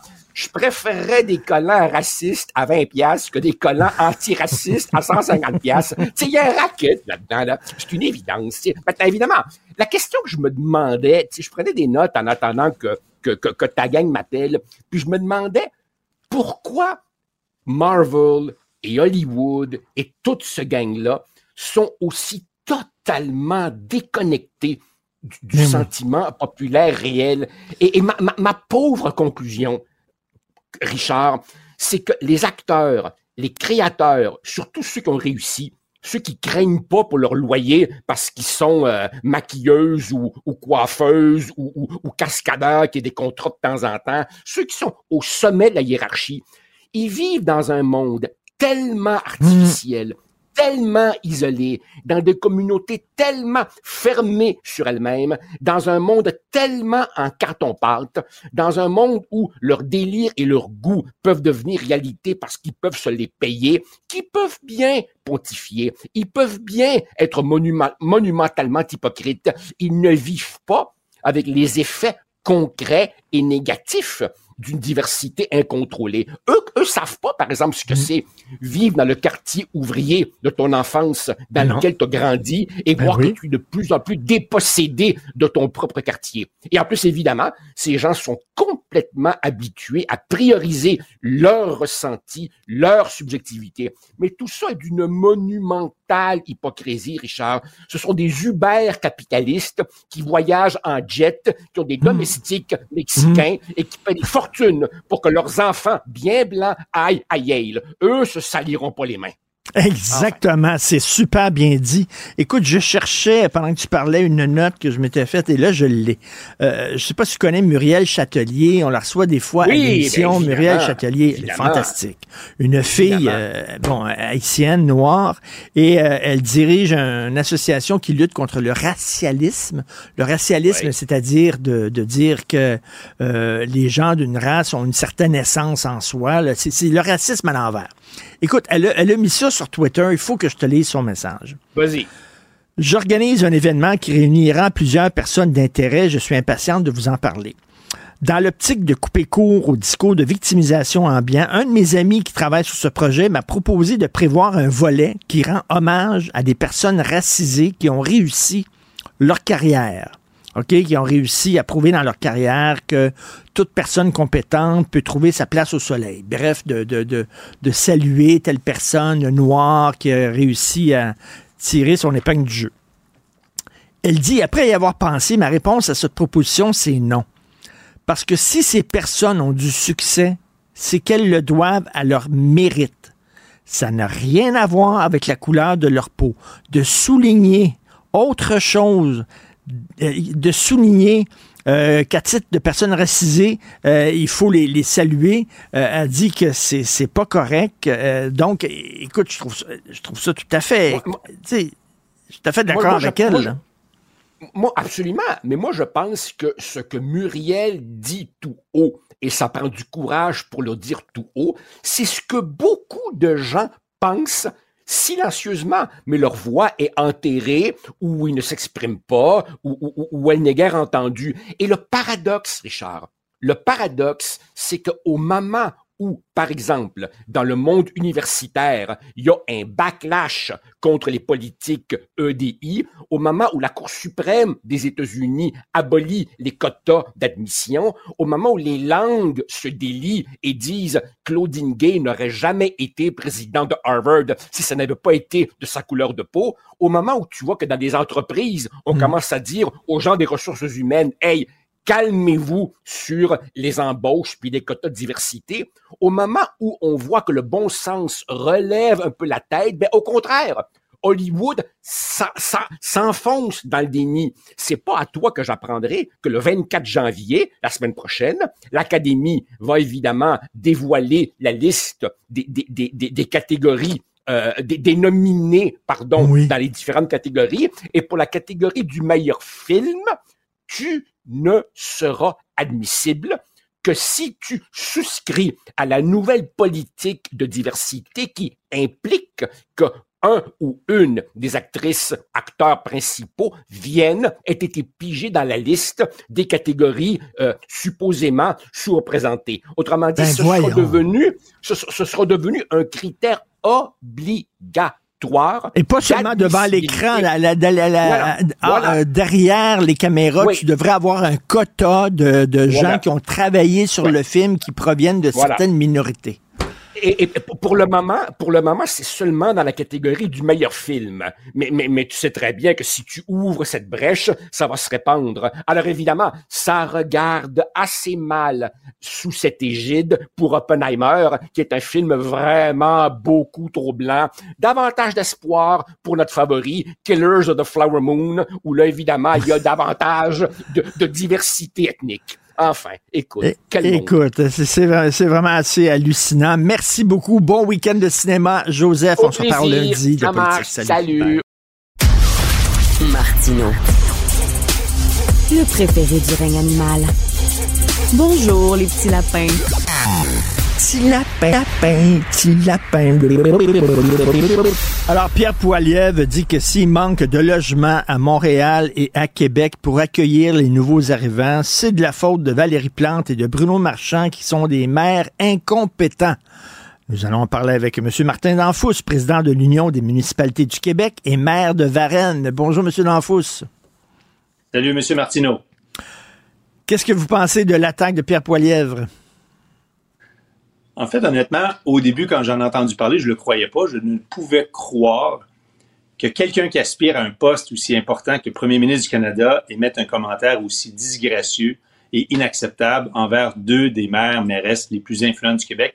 J'en en revenais pas tout simplement. Puis malheureusement, là, le gros bon sens aurait dû lui dicter de comprendre que le vrai problème, c'est que au Québec, dans la dernière année, on a reçu 50% moins de demandes de construction.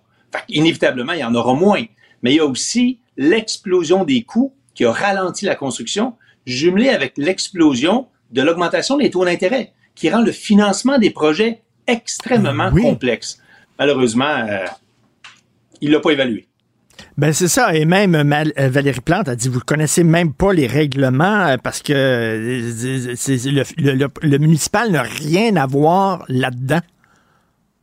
En fait, non seulement Valérie avait tout à fait raison, mais on l'a dénoncé aussi lorsque le fédéral, il y a plusieurs mois, je dirais à peu près 7-8 mois, a mis un programme justement d'accès au loyer avec des sommes importantes. On avait 900 millions de réservés pour le milieu municipal québécois. Mais il n'y a aucune ville au Québec qui était capable de se servir dans cette enveloppe-là parce que le fédéral doit au préalable avoir une entente avec le gouvernement du Québec. Et ça a pris six mois. Donc, on a été six mois en retard de toutes les autres villes et municipalités à travers le Canada parce que eux ont des ententes directes. Après, on vient nous dire que c'est de notre faute. Inacceptable, euh, M. Martineau. Ben c'est ça, puis le gars il veut être euh, premier ministre du Canada, puis il a pas l'air à, comprendre même les règles euh, qui régissent ce domaine-là. Cela dit, au-delà de, de- de- des propos tenus par M. Poilièvre, il y a de plus en plus de problèmes dans les villes. On le voit, les problèmes d'itinérance et de sans-abri, euh, maintenant, c'est pas seulement à Montréal, c'est pas seulement à Québec, on voit ça en région euh, aussi. Et là, j'imagine, les villes demandent au gouvernement provincial d'être aidé en disant maintenant, euh, je veux dire, habituellement, traditionnellement, le rôle d'une ville, c'est le déneigement, puis les poubelles, etc.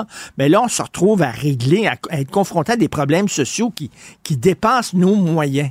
Est-ce que, est-ce que vous, en- vous, vous, sentez que le, le provincial, euh, effectivement, est en train de songer à un nouveau pacte avec les municipalités? En fait, le nouveau pacte vient d'être réglé et justement, on a réglé des éléments qui étaient. Puis je suis content que vous abordiez le volet de l'itinérance parce que non seulement c'est un élément qui est important, mais ça vient de Bruno Marchand à l'UMQ, puis on l'a dénoncé depuis des mois. C'est l'UMQ qui a dénoncé la crise du logement que personne ne voyait il y a à peu près huit mois, un an. Et là, tout à coup, tout le monde en prend conscience et on faisait un lien direct entre la crise du logement et la portion de la population la plus démunie et face à l'itinérance. Je l'ai vu dans ma tournée, M. Martineau, j'ai fait le tour de toutes les villes du Québec, puis pour me rendre compte que l'itinérance était beaucoup plus importante que je pensais. Honnêtement, j'ai été très étonné de voir ça. Donc, il y a un lien direct avec le logement. Il y a un lien direct avec la crise actuelle. Donc, mettons pas des lunettes roses et mettons tout ça sur la faute des villes. C'est impossible. Si vous m'aviez dit il y a 15 ans que je traiterais d'itinérance un jour, je dis ben non, on est le milieu municipal, c'est pas notre dossier. Mais, là aujourd'hui, on a de la population qui vit une insécurité. On n'a pas le choix de s'en mêler, mais il faut travailler ensemble, autant avec le provincial que le fédéral, au lieu de se lancer des tomates. Et Martin, oui, c'est vrai, effectivement, il faut travailler ensemble plutôt que de se lancer des tomates. Et Monsieur Danfous, tout est relié. Hein? Vous parliez d'itinérance et de logement. Il y a un lien parce que tous les experts disent la meilleure façon de sortir quelqu'un de la misère, c'est de lui donner un logement. Une fois qu'il y a un logement, cette personne-là va pouvoir euh, euh, avoir un horaire plus régulier, euh, prendre sa douche, aller travailler, etc. Puis après ça, cette personne-là va être sortie de la misère. Ça prend des logements quand on est sans-abri, quand on est itinérant, souvent on tombe dans euh, la consommation de substances. Alors là, il y a un lien avec la toxicomanie, il y a un lien avec la criminalité, il y a un lien avec la santé mentale. Tout ça, tout est dans tout. Tout est relié. Donc, vous vous retrouvez, même à Varennes, même euh, en région, avec des problèmes. Criminalité, toxicomanie, santé mentale, itinérance. Ça fait beaucoup, là. Honnêtement, vous répétez ce qu'on plaide depuis des mois votre préambule est extraordinaire. Mais je vais vous rajouter, une donne sur le commentaire de M. Poliev en lien avec les délais supposément accordés par les villes. M. Martineau, je suis maire depuis 15 ans déjà.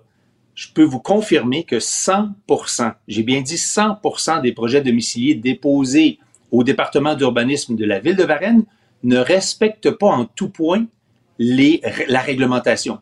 Des fois, il manque de, de stationnement, des fois, les emprises sont pas respectées, l'aménagement paysager pas respecté, les matériaux pour le bâtiment sont pas respectés, la réglementation est simple et claire. Fait qu'on est obligé de revenir. Mais ça, ça amène des délais. Mais c'est pas la faute de la ville, la réglementation est hmm. claire. Par hmm. contre, ce que je dois reconnaître, est-ce qu'il y a des endroits où la réglementation est peut-être un peu trop serrée, un peu trop exigeante? On est tout à fait d'accord. Et ce que j'observe dans le milieu municipal, de plus en plus de municipalités tendent à assouplir leurs règles pour faciliter les émissions de permis. Mais pour ça, faut des projets. Malheureusement, il y en a beaucoup moins. Vous dites à M. Danfous que ça fait 15 ans que vous êtes maire. Bravo. On a besoin de gens, justement, euh, qui, qui font ça. Vous le savez, il y a des gens qui quittent euh, la politique municipale, euh, qui travaillait, qui, se, se précipite vers la porte de sortie. Euh, il y a des gens qui veulent absolument pas se présenter en politique parce que, bon, avec entre autres les, les, médias sociaux, les insultes, la polarisation, etc.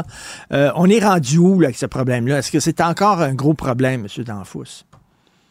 En fait, malheureusement, ce problème-là s'est empiré dans les derniers mois. Ah, le climat politique municipal difficile. Malheureusement, ce que j'observe, le climat politique envers nos femmes élues, c'est pire. Honnêtement, je lis des commentaires, j'entends des commentaires, c'est très vicieux et honnêtement, j'observe que c'est pire. Puis on souhaite des femmes davantage en politique. On travaille fort. Notre conseil d'administration à l'UMQ, c'est 50-50 et on est très fiers de ça. Mais quand on voit Isabelle euh, Achapet qui démissionne, quand on voit la mairesse de Sherbrooke qui prend une période de pause parce qu'elle doit s'occuper de sa santé, on a vu ce qui est arrivé avec Valérie. Honnêtement, ça affecte tout le monde. Et vous avez raison, on sera en élection dans un an et demi, le milieu municipal, et le recrutement sera plus difficile. Et c'est assurément pas des commentaires comme M. Poliev qui va nous aider. Ben, et ça, c'est une tristesse infinie Tout à fait. Euh, écoutez, euh, Justin Trudeau peut se faire engueuler par des gens qu'il ne croisera jamais. Mais si vous êtes maire de Varennes, euh, puis le gars qui vous engueule, c'est parce qu'il reste à Varennes.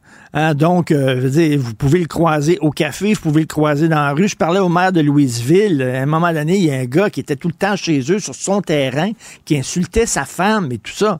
Il dit, c'est pas, pas viable. Non, puis vous avez raison. On le plaide sur toutes les tribunes, puis tout le monde le reconnaît. Il y a un sondage léger qui a été très clair là-dessus. Le gouvernement de proximité que représente le menu municipal est celui qui est, le, est de loin le plus près du citoyen. On doit habiter dans notre mmh. ville, on magasine dans notre ville, on va au marché dans notre ville, fait qu'on est sollicité tout le temps.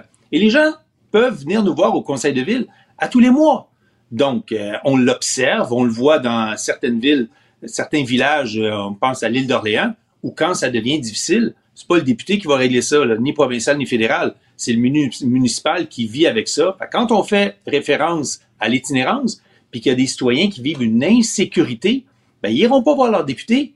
Ils viennent voir leurs élus municipaux en nous ben disant, réglez ça. Puis vous l'avez plaidé tantôt, c'est extrêmement complexe. Et monsieur, monsieur Danfous, euh, en terminant, euh, on se cachera pas. Là, moi, je suis allé déjà dans des conseils municipaux, puis tout le monde le sait, tout le monde va comprendre ce que je dis. Là. Il y en a tout le temps deux, trois crinqués qui monopolisent les micros. On les connaît, ils savent, ils sont connus toute la Christie de ville.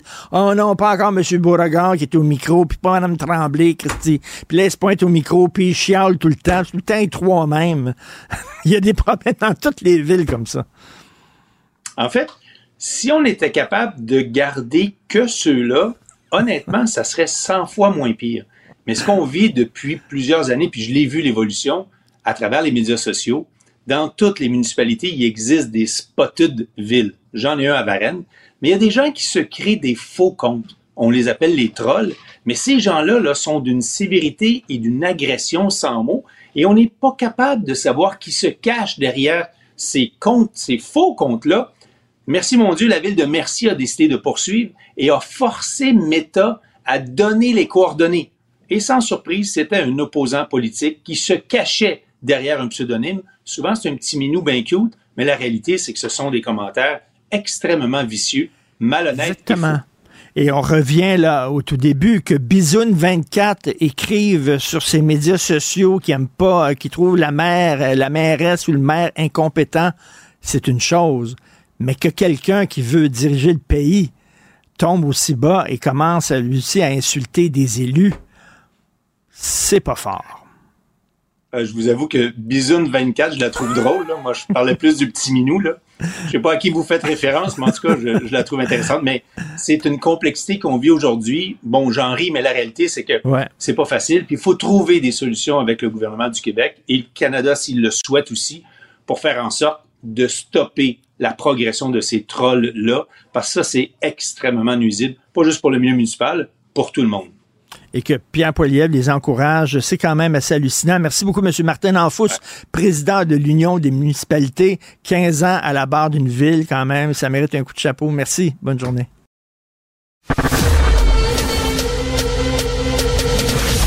Richard Martineau. Narrateur de l'actualité.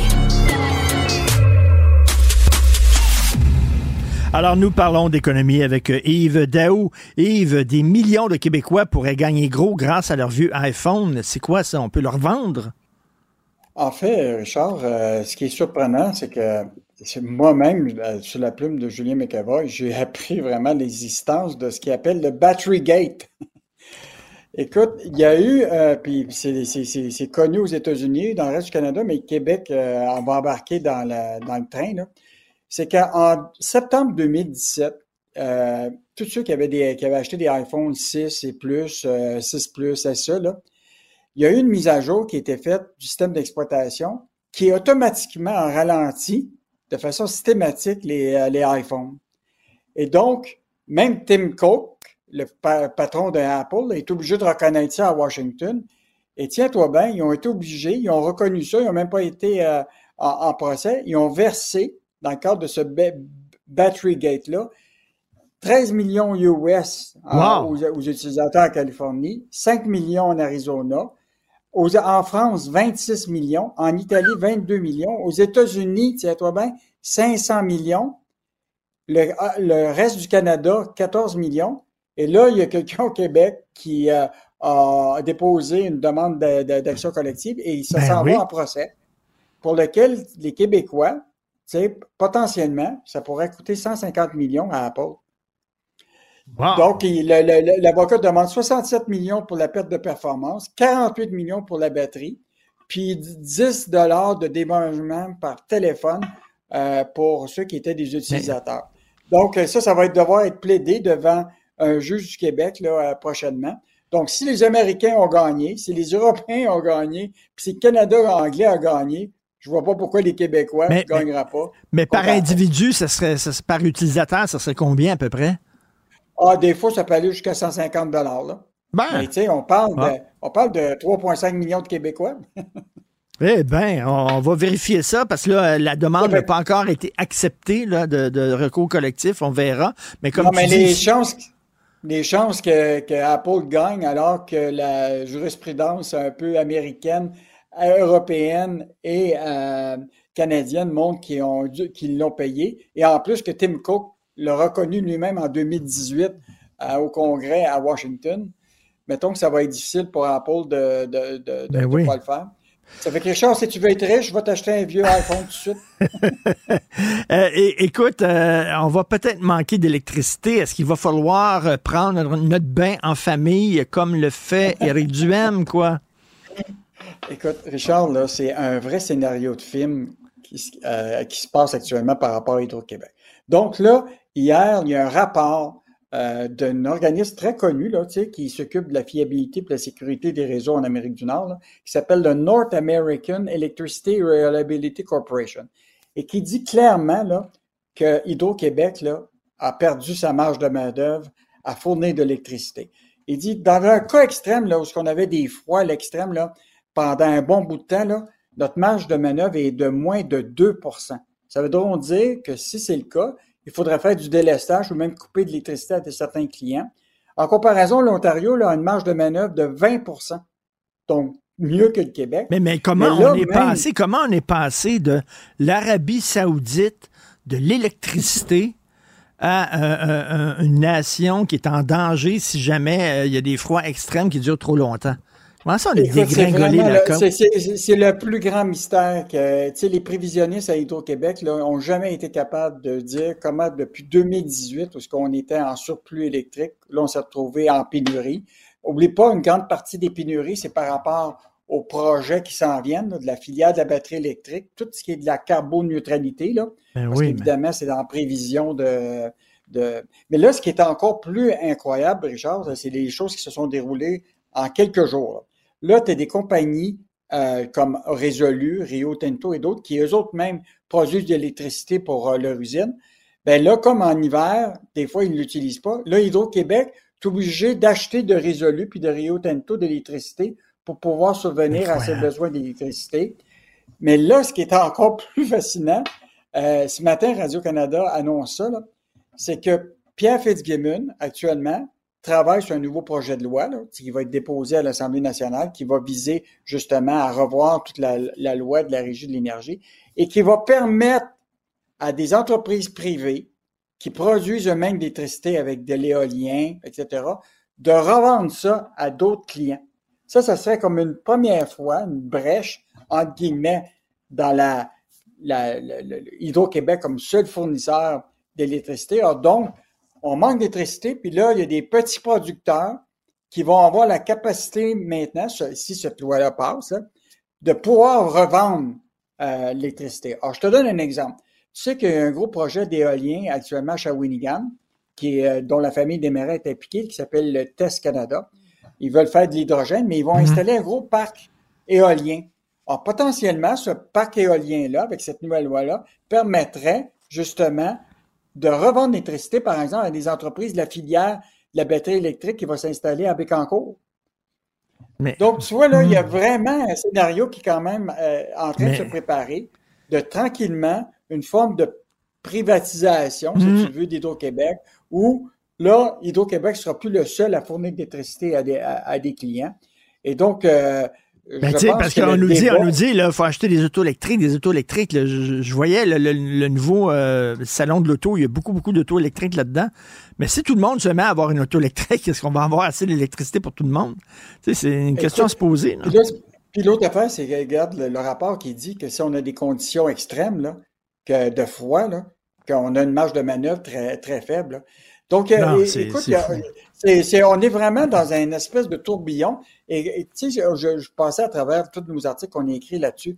En, novembre, en novembre 2018, il y avait Éric Martel qui avait dit écoute, on est des surplus, on doit les exporter. Puis là, en mars 2022, là, Sophie Brochet, qui était la PDG, a dit là, hop, on a besoin de 100 TWh additionnels d'électricité, qui était l'équivalent de la moitié de l'actuelle capacité d'Hydro-Québec pour les prochaines années. Après ça, le Pierre Fitzgibbon, en décembre 2022, sort pour dire Hey, les Québécois, là, je vous préviens, là, on va manquer d'électricité, là, il va falloir baisser le chauffage, euh, il va falloir avoir la tarification horaire, etc. En septembre 2023, le ministre dit Écoute, là, il faut vraiment qu'on double la capacité de production d'électricité d'ici d'ici 2050. Non, J'ai ça- trop de projets. actuels. J'ai Non, trop de ça- projets. ça- c'est fou, là. ça descend, descend, descend, on dégringole. C'est vraiment assez inquiétant. Rapidement, qu'est-ce qu'on va pouvoir lire dans la section argent ce week-end? Richard, je, je te prévois demain, là, tu sais, là, on a tout le temps notre euh, le fameux logo en, en- français, s'il vous plaît. Oui. On a deux cas incroyables d'une entreprise dans le domaine de la quincaillerie au Québec, là, que pour ses fournisseurs là, québécois, tous les logiciels sont en anglais.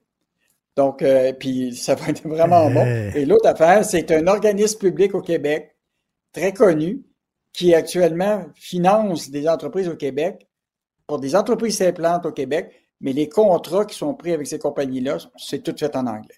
Incroyable. Écoute, on a comme. Incroyable. On a, on, on Cordonnier, on- c'est cordonnier comme si de 20 ans. On- Ça n'a 20 pas d'allure. Ça n'a pas d'allure. On va lire ça ce week-end. Merci. Bon week-end, Yves Daou. Allez, bon week-end. Confrontant, dérangeant, divertissant. Richard Martineau, il brave l'opinion publique depuis plus de trois décennies. Alors là, on va parler de sport et vous êtes entre bonnes mains parce que je connais beaucoup le sport. Alors, euh, ce week-end va se tenir à Toronto un gala UFC Ultimate Fighting Championship et euh, ça va mettre en valeur de nombreux Canadiens, dont le boxeur Mike Malotte. Ça va être diffusé ce week-end à TVA Sport. On va en parler avec Anthony Martineau. Aucun lien de famille, peut-être un parent de la fesse gauche. Il va falloir faire euh, des tests historiques. Anthony Martineau, salut. Bon matin. Écoute, euh, on va parler pas aux convertis parce que les gens qui connaissent ça, ils savent qu'il va y avoir un combat, puis ils vont le regarder sur TVA Sport ce week-end. On va parler, tiens, aux néophytes, aux gens qui connaissent pas bien ça, comme Ouais. moi. Le UFC, c'est des gars qui se battent dans des cages, ça? Ouais, exactement. Euh, au- à l'intérieur de cage euh, sous forme d'octogone. Euh, Oui. C'est différent de la boxe dans le contexte où, euh, au sein de l'Ultimate Fighting Championship, eh ben, tu as le droit d'utiliser tes pieds, tu as le droit d'utiliser des prises de soumission, euh, des prises de lutte, des euh, façons de projeter ton rival au sol. Tu as même le droit de continuer à frapper un rival qui est au sol jusqu'à intervention de l'arbitre. Alors, en termes de différence avec la boxe, qui est peut-être un sport plus populaire au Québec, mieux connu des gens qui nous écoutent aujourd'hui, Richard, eh ben, c'est là que ça se distingue. Il y a, il y a beaucoup plus de, de permissions qui sont accordées en termes d'offensive. Écoute, euh, moi, je suis un fan de boxe. Je suis allé voir certains galas de boxe, euh, euh, Anthony. Je suis jamais allé voir des combats de UFC. Euh, écoute, on, on sait que la lutte, c'est c'est un show. C'est surtout un show. C'est arrangé. C'est du spectacle et tout ça. La UFC, est-ce que c'est plus comme la boxe? C'est-à-dire, ce sont des vrais combats, là. C'est pas arrangé avec le gars des vues. Ben, en fait, je, je- je me plais à dire que c'est peut-être un mélange des deux et je m'explique. Il n'y a absolument rien de stagé, entre guillemets, dans un combat du UFC. Ce sont des gars qui se tapent dessus pour vrai et, et c'est vraiment vrai, là, pour utiliser l'expression. Il n'y a absolument rien de faux là-dedans. Par contre, ce qui est parfois exagéré, ce sont les événements en marge du gala. Tu sais, des fois, on voit deux combattants qui ont l'air à se détester. euh, Oui. On crée peut-être certaines polémiques pour mousser les combats pour vendre plus de billets, pour rendre l'événement peut-être un peu plus visible. Et encore là, je me référer à la boxe parce que je sais qu'au Québec, les gens sont des mordus de boxe. Jean Pascal, à l'époque où euh, il était davantage euh, en action, davantage sous le feu des projecteurs, c'était l'un des meilleurs. Très flamboyant. C'était l'un des meilleurs pour vendre ses combats. Et d'ailleurs, ça se, il y avait des répercussions au niveau de la vente de billets de ces événements à Jean Pascal. À l'inverse, un gars comme Lucien Boutet, qui était peut-être plus terre à terre, euh, plus, plus humain, était un bon boxeur, mais en termes de promotion de ses combats, c'était beaucoup plus difficile. Alors, l'UFC est un mélange de lutte et de boxe dans le contexte où ce sont de vrais combats, mais il y a également peut-être un peu de simulation dans ce qui est euh, promotion. C'est ça, parce que justement, euh, dans la lutte, t'as des personnages, tu vraiment ah le plus grand que nature, là, Hulk Hogan, puis tout ça, là, vraiment, c'est des personnages de, de, cartoon, de bande dessinée. T'as pas ça dans la boxe. Oui, t'as des gens flamboyants, par exemple, il y avait Mohamed Ali, bon, il y a, Jean-Pascal et tout ça, mais tu sais, c'est pas aussi gros que la lutte. Euh, donc, le UFC, t'as ça un peu, là. T'as le côté un peu cartoon, là, à, l'extérieur de l'octogone. Ben, je vais vous donner, je vais vous une idée, euh, je, vais, je, vais, vous donner un, petit aperçu là. Euh, je, veux dire, il y a une semaine, lors du dernier événement UFC, euh, les deux finalistes du gala de samedi là ici à Toronto en sont venus au coup dans les gradins. on sent que les deux ne s'apprécient pas outre mesure. Par contre, hier, se sont donné une bonne poignée de main lors de la conférence de presse, mais pourtant, il y a de cela quelques jours à peine, ça se tapait dessus à qui mieux mieux. Je, je, veux dire, bon, à moins qu'il y ait eu des excuses formelles et que les deux gars aient décidé de tourner la page, euh, si t'aimes pas quelqu'un, t'aimes pas quelqu'un. Donc, les gars sont conscients que plus ils font parler d'eux avant un combat, plus ça va être payant pour les hmm. deux. Euh, évidemment, Richard, si je te demande aujourd'hui, toi, si tu aimerais voir ton salaire être majoré, tu me diras pas non. Alors, les deux gars, en plus de ça, ont un contrôle sur la bourse finale qu'ils vont recevoir. Tu sais, en, bon québécois, c'est qui le cave qui ferait pas exprès pour qu'il y ait des gens dans les gradins et qui achètent des pay-per-view? Écoute, tu parlais de personnages. Euh, Sean Strickland, va-tu être là? Lui, c'est le champion mi-moyen.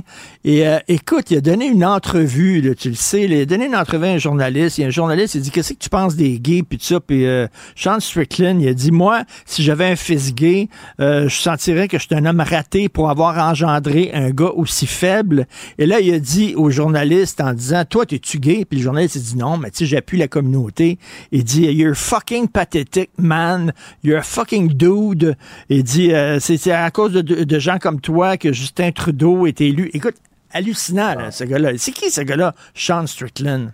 Ben, Sean Strickland, c'est un gars qui aurait probablement pas une vie incroyable si ce n'était pas des arts martiaux mixtes. Honnêtement, j'en parlais hier avec un collègue et tout ce qu'il véhicule comme message, on dirait que c'est pour faire jaser. Il n'y a pas vraiment de réflexion derrière ses propos parfois, il se confond en excuses. Par exemple, il arrive sur euh, la scène euh, il y a 48 heures et dit, je vais faire attention de ne pas utiliser le mot en F aujourd'hui. Je suis désolé, parfois je suis grossier. je pense que c'est la conférence de presse où on l'a le plus entendu sacré. Euh, okay. ça, il enchaîne en disant, j'ai absolument rien contre les femmes et les combats impliquant des femmes. Mais moi, j'irais pas voir une course de Honda Civic si j'avais l'occasion d'aller voir une course de Formule 1. C'est un peu comme si demain, un joueur des Canadiens qui disait ah, j'ai absolument rien contre le hockey féminin, euh, mais euh, tu sais pourquoi aller voir du hockey féminin quand vous pouvez venir quand vous pouvez venir voir au Centre Bell les Canadiens de Montréal. Je veux dire, il y a des choses qui se disent pas. Hmm. Et Sean Strickland a, je crois, et ça c'est mon avis, mais traverser la ligne entre ce qui est permis pour mousser un combat et ce qui est déplacé dans le contexte de la vie de tous les jours. Exactement, Anthony. Puis euh, écoute, ça va être qui les, les combattants surveillés ce week-end à TVA Sport?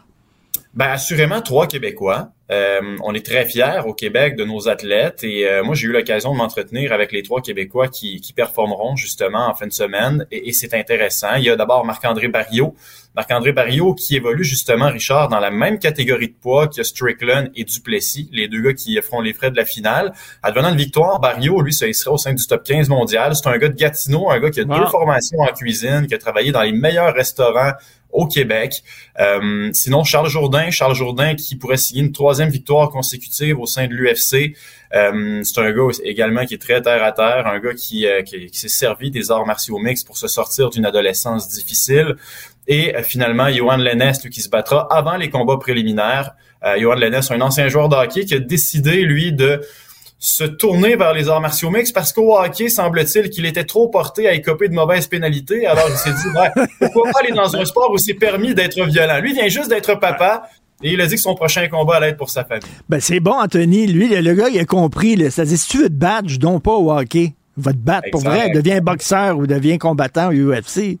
Il y a des places où c'est permis. Et tu sais, euh, Richard, on- je sais que l'argent, tout ce qui touche les salaires et tout ça, c'est tabou parfois. Là. Mais euh, Charles Jourdain me disait qu'à son premier combat au sein de l'UFC, il avait gagné 40 dollars en Thaïlande. Il dit, je n'ai même pas eu assez pour payer un souper à toute mon équipe. Alors, ces gars-là, on, on, l'oublie des fois, mais se battent aussi pour nourrir leur famille. C'est leur métier.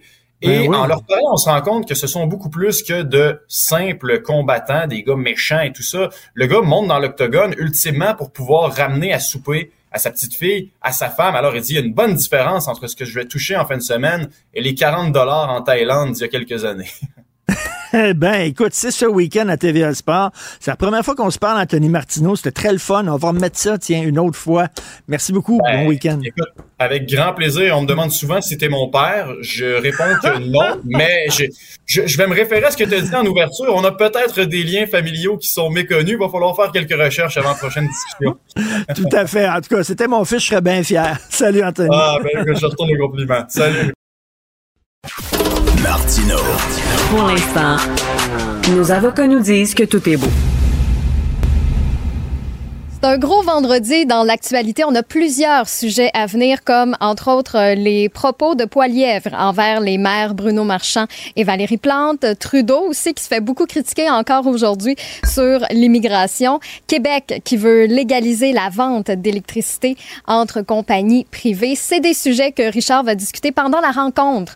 Euh, Lisez mon petit. D'ailleurs, si vous aimez les interventions de Jean-François Lisée, vous savez que son livre est disponible hein, par la bouche de mes crayons. Il nous plonge carrément dans les enjeux actuels. On dit que c'est un livre subtil, intelligent, avec quand même des petites euh, notes d'humour. La boîte pour vous procurer son livre et vous aurez même une copie dédicacée. Il y a plein de choses à venir cette fin de semaine, entre autres l'épisode d'Antoine Robitaille, là-haut sur la colline.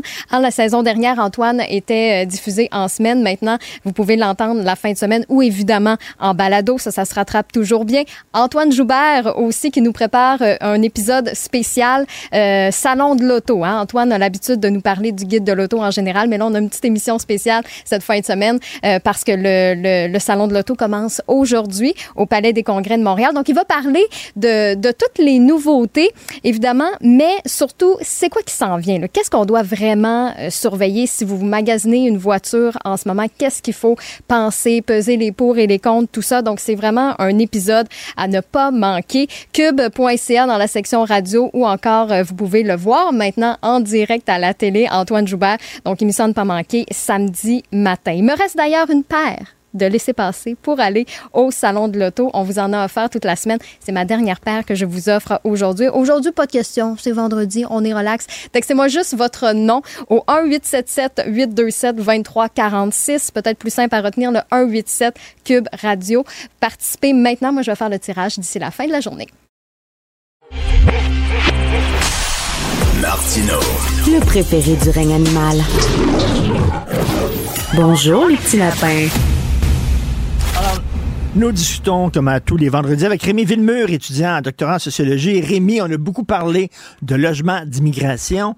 Euh, tu veux revenir là-dessus, mais toi, sur l'angle de la couverture de Radio-Canada, tu as trouvé Radio-Canada particulièrement arrogante là-dessus. Ah, mais totalement. Écoute, garde, euh, si on avait écouté seulement Radio-Canada euh, depuis un an, OK, on aurait l'impression cette semaine qu'ils viennent de, qu'on vient, pas qu'ils, qu'on vient de découvrir qu'il y a un lien entre la crise du logement et les politiques migratoires de Justin Trudeau. Alors que, regarde, je vais pas faire de, la, de l'autopromotion, mais à Cube, on en parlait euh, cet été, là, puis Mhm. ça faisait déjà un bout qu'on en parlait. Et là, cette semaine, dans le vocabulaire là, employé, je, je pense notamment à Patrice Roy qui dit « le débat est lancé ». Ah, comme si, dans le fond... Ah, on n'avait jamais parlé de ben ça c'est ça, ça, on lance le débat. Non, la vérité, c'est que il a fallu attendre que Radio-Canada autorise moralement ce sujet-là, cet angle-là, que les, médias canadiens anglais viennent dire, bon, écoute, euh, ouais, là, c'est le réel, ça va faire. Je pense qu'on on, a- on est tanné de le nier, donc on va le reconnaître. Et là, ben, Radio-Canada dit, c'est lancé. Gérald Filion qui dit, ah, le dialogue est en train d'évoluer. Comment le dialogue est en train d'évoluer? On en parlait déjà il y a un an. Donc ça, il y a une arrogance là, quand même, c'est une condescendance crasse. Et il y a aussi encore, j'ai observé, un résidu de négationnisme. hein. Le négationnisme, c'est quoi? Ça veut dire nier, tout simplement. C'est pas juste de nier les chambres à gaz. Émilie Nicolas, on a un extrait. Elle se fait poser la question par Patrice Roy, qui là est un petit peu tanné là, de, de, de l'avoir un peu patiné. Il dit là, euh, reconnaît le lien qu'il y a entre la crise du logement et l'immigration. Voici sa réponse. L'étude de Marion vient un peu changer euh, la perspective quand même, Émilie. Un mot, puis je, je avoue, Jonathan. Ben, il change la perspective au sens où maintenant on se dit c'est vrai qu'il y a un problème, voici la solution. Euh, ce que ça change pas, par contre, c'est qu'on ne on voit pas la poudre qu'on a dans son œil, on ne voit pas les prédictions ou les, ce qu'ils ont prescrit économiquement au niveau du logement depuis plusieurs années. Il, il manque encore cette introspection-là au niveau de pourquoi est-ce que l'offre en logement est aussi basse au Canada. OK. OK, ça, c'est une patineuse artistique, ça. C'est parce qu'il faut juste que, faut savoir que la poutre dont elle parle, c'est le fait que l'offre n'est pas suffisante. Donc, elle dit que là, on a trouvé, on dit qu'il y a une solution, c'est réduire la demande, mais on voit pas la poutre. Mais la poutre, ça fait un an que- Radio-Canada insiste là-dessus. Ça fait un an que lorsqu'ils tiennent ce qu'ils appellent des débats sur ce sujet-là, il n'est jamais question de la demande. Hein. En économie, il y a l'offre et la demande. Et on fait juste dire, ben, il faudrait construire davantage, mais on construira jamais assez pour un nombre euh, tel de personnes. Mais- C'est impossible. Mais ça, ça me fait rire. Tu sais, quand la droite dit l'eau est mouillée, non, non, non, on est complotiste, on est dans le champ, tout ça. Là, après ça, la gauche, après un bout de temps, après un an, va dire l'eau est mouillée, et là, ça devient soudainement une vérité. Mhm. Tu comprends? Quand nous autres, on disait euh, il y avait un lien entre le logement et l'immigration, non, non, c'est épouvantable, c'est du nationalisme fermé, c'est anti-immigrant. Après ça, il allume puis dit Radio-Canada annonce qu'il y a effectivement un lien entre l'immigration et le logement. Et là, tu peux en parler. Parce que les autres, ont dit, c'est correct. Si la Maintenant, tendance en se parler. maintient, si la tendance se maintient, nous allons enfin euh, révéler le. Non, mais ils ont aucune excuse parce que l'étude dont on parle, c'est une étude bon qui vient d'être euh, révélée, mais il y en a eu d'autres. Là. Il y a eu d'autres euh, banques qui ont qui ont révélé les mêmes données il y a quelques mois. Donc c'est pas comme si ah ok non cette fois-ci c'est parce qu'il y a une étude. Non non c'est pas vrai. C'est pas, pas à cause de ça. C'est pas vraiment ça. Parce que vous avez attendu que d'autres le disent, d'autres qui n'étaient pas des gens de droite, donc le Globe and Mail, donc des médias, le Toronto Star, d'autres médias dans le Canada anglais. Vous avez attendu que Pierre Poilievre se prononce aussi pour là enfin vous dire ouais, on a peut-être un sujet entre les mains. Ça, c'est dommage parce qu'on prend les gens pour des cons. Mais heureusement, il faut, on, peut, on peut diversifier sa consommation de, de, de médias et d'informations. Et de cette façon-là, on n'est pas surpris quand Radio-Canada suit la tendance. C'est ça, ils suivent la tendance. Ils ne partent pas la tendance, ils la suivent. Le 18 janvier dernier, euh, Montréal a souligné la journée Martin Luther King. Tu veux revenir là-dessus? Ouais, c'est parce que, bon, j'ai rien contre euh, Martin Luther King, au contraire. Euh, c'est parce que j'ai vu ça passer. Donc, hier, ça fait 20 ans apparemment que Montréal souligne euh, la journée Martin Luther King. Et là, je me suis dit, genre, j'aimerais ça consulter le calendrier des activités euh, culturelles, des événements de Montréal. J'ai pas pu trouver une version plus euh, récente que celle de 2014. Donc, je me suis dit, ce sera pas honnête de venir en parler ici. Mais je suis tombé sur le calendrier, et c'est le titre, là, interculturel et citoyen du ministère d'éducation. Donc, ça, c'est le calendrier avec tous les événements historiques, euh, religieux et culturels. Et là, on dit québécois, canadiens et internationaux. Donc, j'imagine qu'il y a comme un ordre, là, tu sais, de... de et Ça, c'est notre ministère de l'Éducation. Ministère de l'Éducation. Donc ça, ce sont les événements qui sont soulignés, euh, sur le calendrier le propose en tout cas, dans les écoles secondaires. Écoute, Richard, c'est incroyable. Alors, on a euh, évidemment de- toutes sortes d'affaires. On a des fêtes hindoues, bouddhistes, musulmanes, juives. On célèbre le, le jour de la naissance de Mohamed, euh, Mahomet, la, la neuvaine hindoue. Hein, le, jour de naissance de cet homme très important pour le Québec, Guru Nanak, qui est le fondateur du sikhisme. Euh, le Thanksgiving, je pensais qu'on pouvait juste se contenter de l'action de grâce, mais non, le Thanksgiving, le, nouvel an perse. Wow, wow, wow. Euh, le mois du patrimoine hispanique, pas la journée, pas la semaine, le mois, tout simplement. Hein, Je pense que c'est un mois de 31 jours d'ailleurs. Euh, bon, là, j'ai l'air de vouloir dire que faut pas souligner l'apport des, des communautés ethnoculturelles. C'est pas ça du tout. C'est parce que le problème, c'est que, veux-tu que je te dise, c'est quoi les événements québécois? Alors, ça va être court, hein, inquiète pas là. Euh, on a la Journée nationale du vivre ensemble. Ah ben oui. La journée Nelson Mandela. Nelson Mandela, qui est jamais venu au Québec, là, à ce que je sache. là. Alors, on a la semaine d'action contre le racisme, évidemment. On a euh, l'anniversaire de la signature de la Convention de la baie James. Est-ce que tu remarques le dénominateur commun? C'est que c'est jamais un événement québécois. Ben oui. Tu sais, l'anniversaire de la euh, Convention de la baie James, c'est parce que cet événement-là, c'est la signature entre les CRI et le gouvernement de- du Québec. Là, Tu sais, c'est- Donc, il n'y a pas d'événement strictement québécois, à part la fête nationale, mais je rappelle quand même que les élèves ne sont plus à l'école le 24 juin. La journée des patriotes, on souligne quand même qu'il y a la journée de la reine cette journée-là. C'est absurde. C'est Écoute, Écoute, je me souviens, euh, euh, Mario Dumont, lorsqu'il était chef de l'ADQ, il faisait de la politique, il avait fait une sortie sur euh, la journée pour célébrer euh, Nounak. Et je me souviens de son plus gros fou rire en direct, alors qu'il trouvait ça super drôle, lui, que finalement, on avait prévu dans le calendrier une journée pour, pour Nounak. Bon, désolé, je vais pas rire des cirques, absolument pas. Mais tu sais, ça montre que le multiculturalisme canadien est bel et bien présent, même au Québec.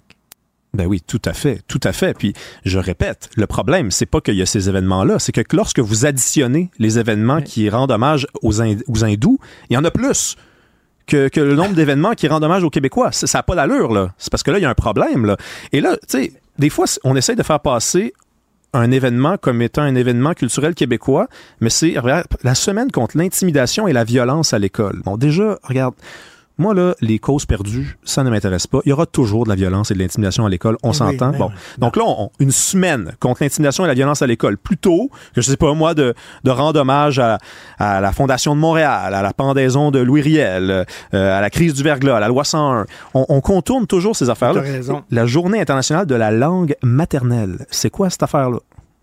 Ça, ça la veut langue maternelle, écoute, ça me fait penser à une visite. J'en ai déjà parlé, mais j'avais parlé à des étudiants euh, d'une école euh, élémentaire et euh, j'étais avec euh, la, la prof, puis elle me faisait le tour de l'école, elle me faisait faire le tour de l'école. Puis tu sais, les casiers, il y avait des drapeaux de différents pays sur les casiers. Puis là, je disais, c'est quoi ça? Elle dit, ça, c'est le drapeau de, de- du pays d'origine du jeune. Puis là, j'ai dit, il devrait rien qu'avoir un drapeau, celui du Québec. Ben oui. C'est tout. Tu sais, comme, euh, comme disait Pierre Falardeau, on s'en fout d'où tu viens. Ce qui est important, c'est où tu vas aller. Exactement. Et comment ça se fait qu'il y avait des drapeaux puis qu'on souligne ça à chaque fois? T'es rendu au Québec, on nous dit euh, il faut être ouvert. Ben justement, être ouvert, c'est t'es Québécois maintenant. Tout à fait. T'es plus Mexicain, t'es plus Algérien, t'es plus Haïtien, t'es Québécois. Non, un Québécois, celui qui se dit Québécois, ça part de là. là. C'est, aussi simple que ça. Là. Il faut pas, faut pas remonter à, trois générations en arrière. Si tu te dis Québécois, tu es Québécois. Mais si tu ne te dis pas Québécois, ben c'est toi qui décides de ne pas l'être.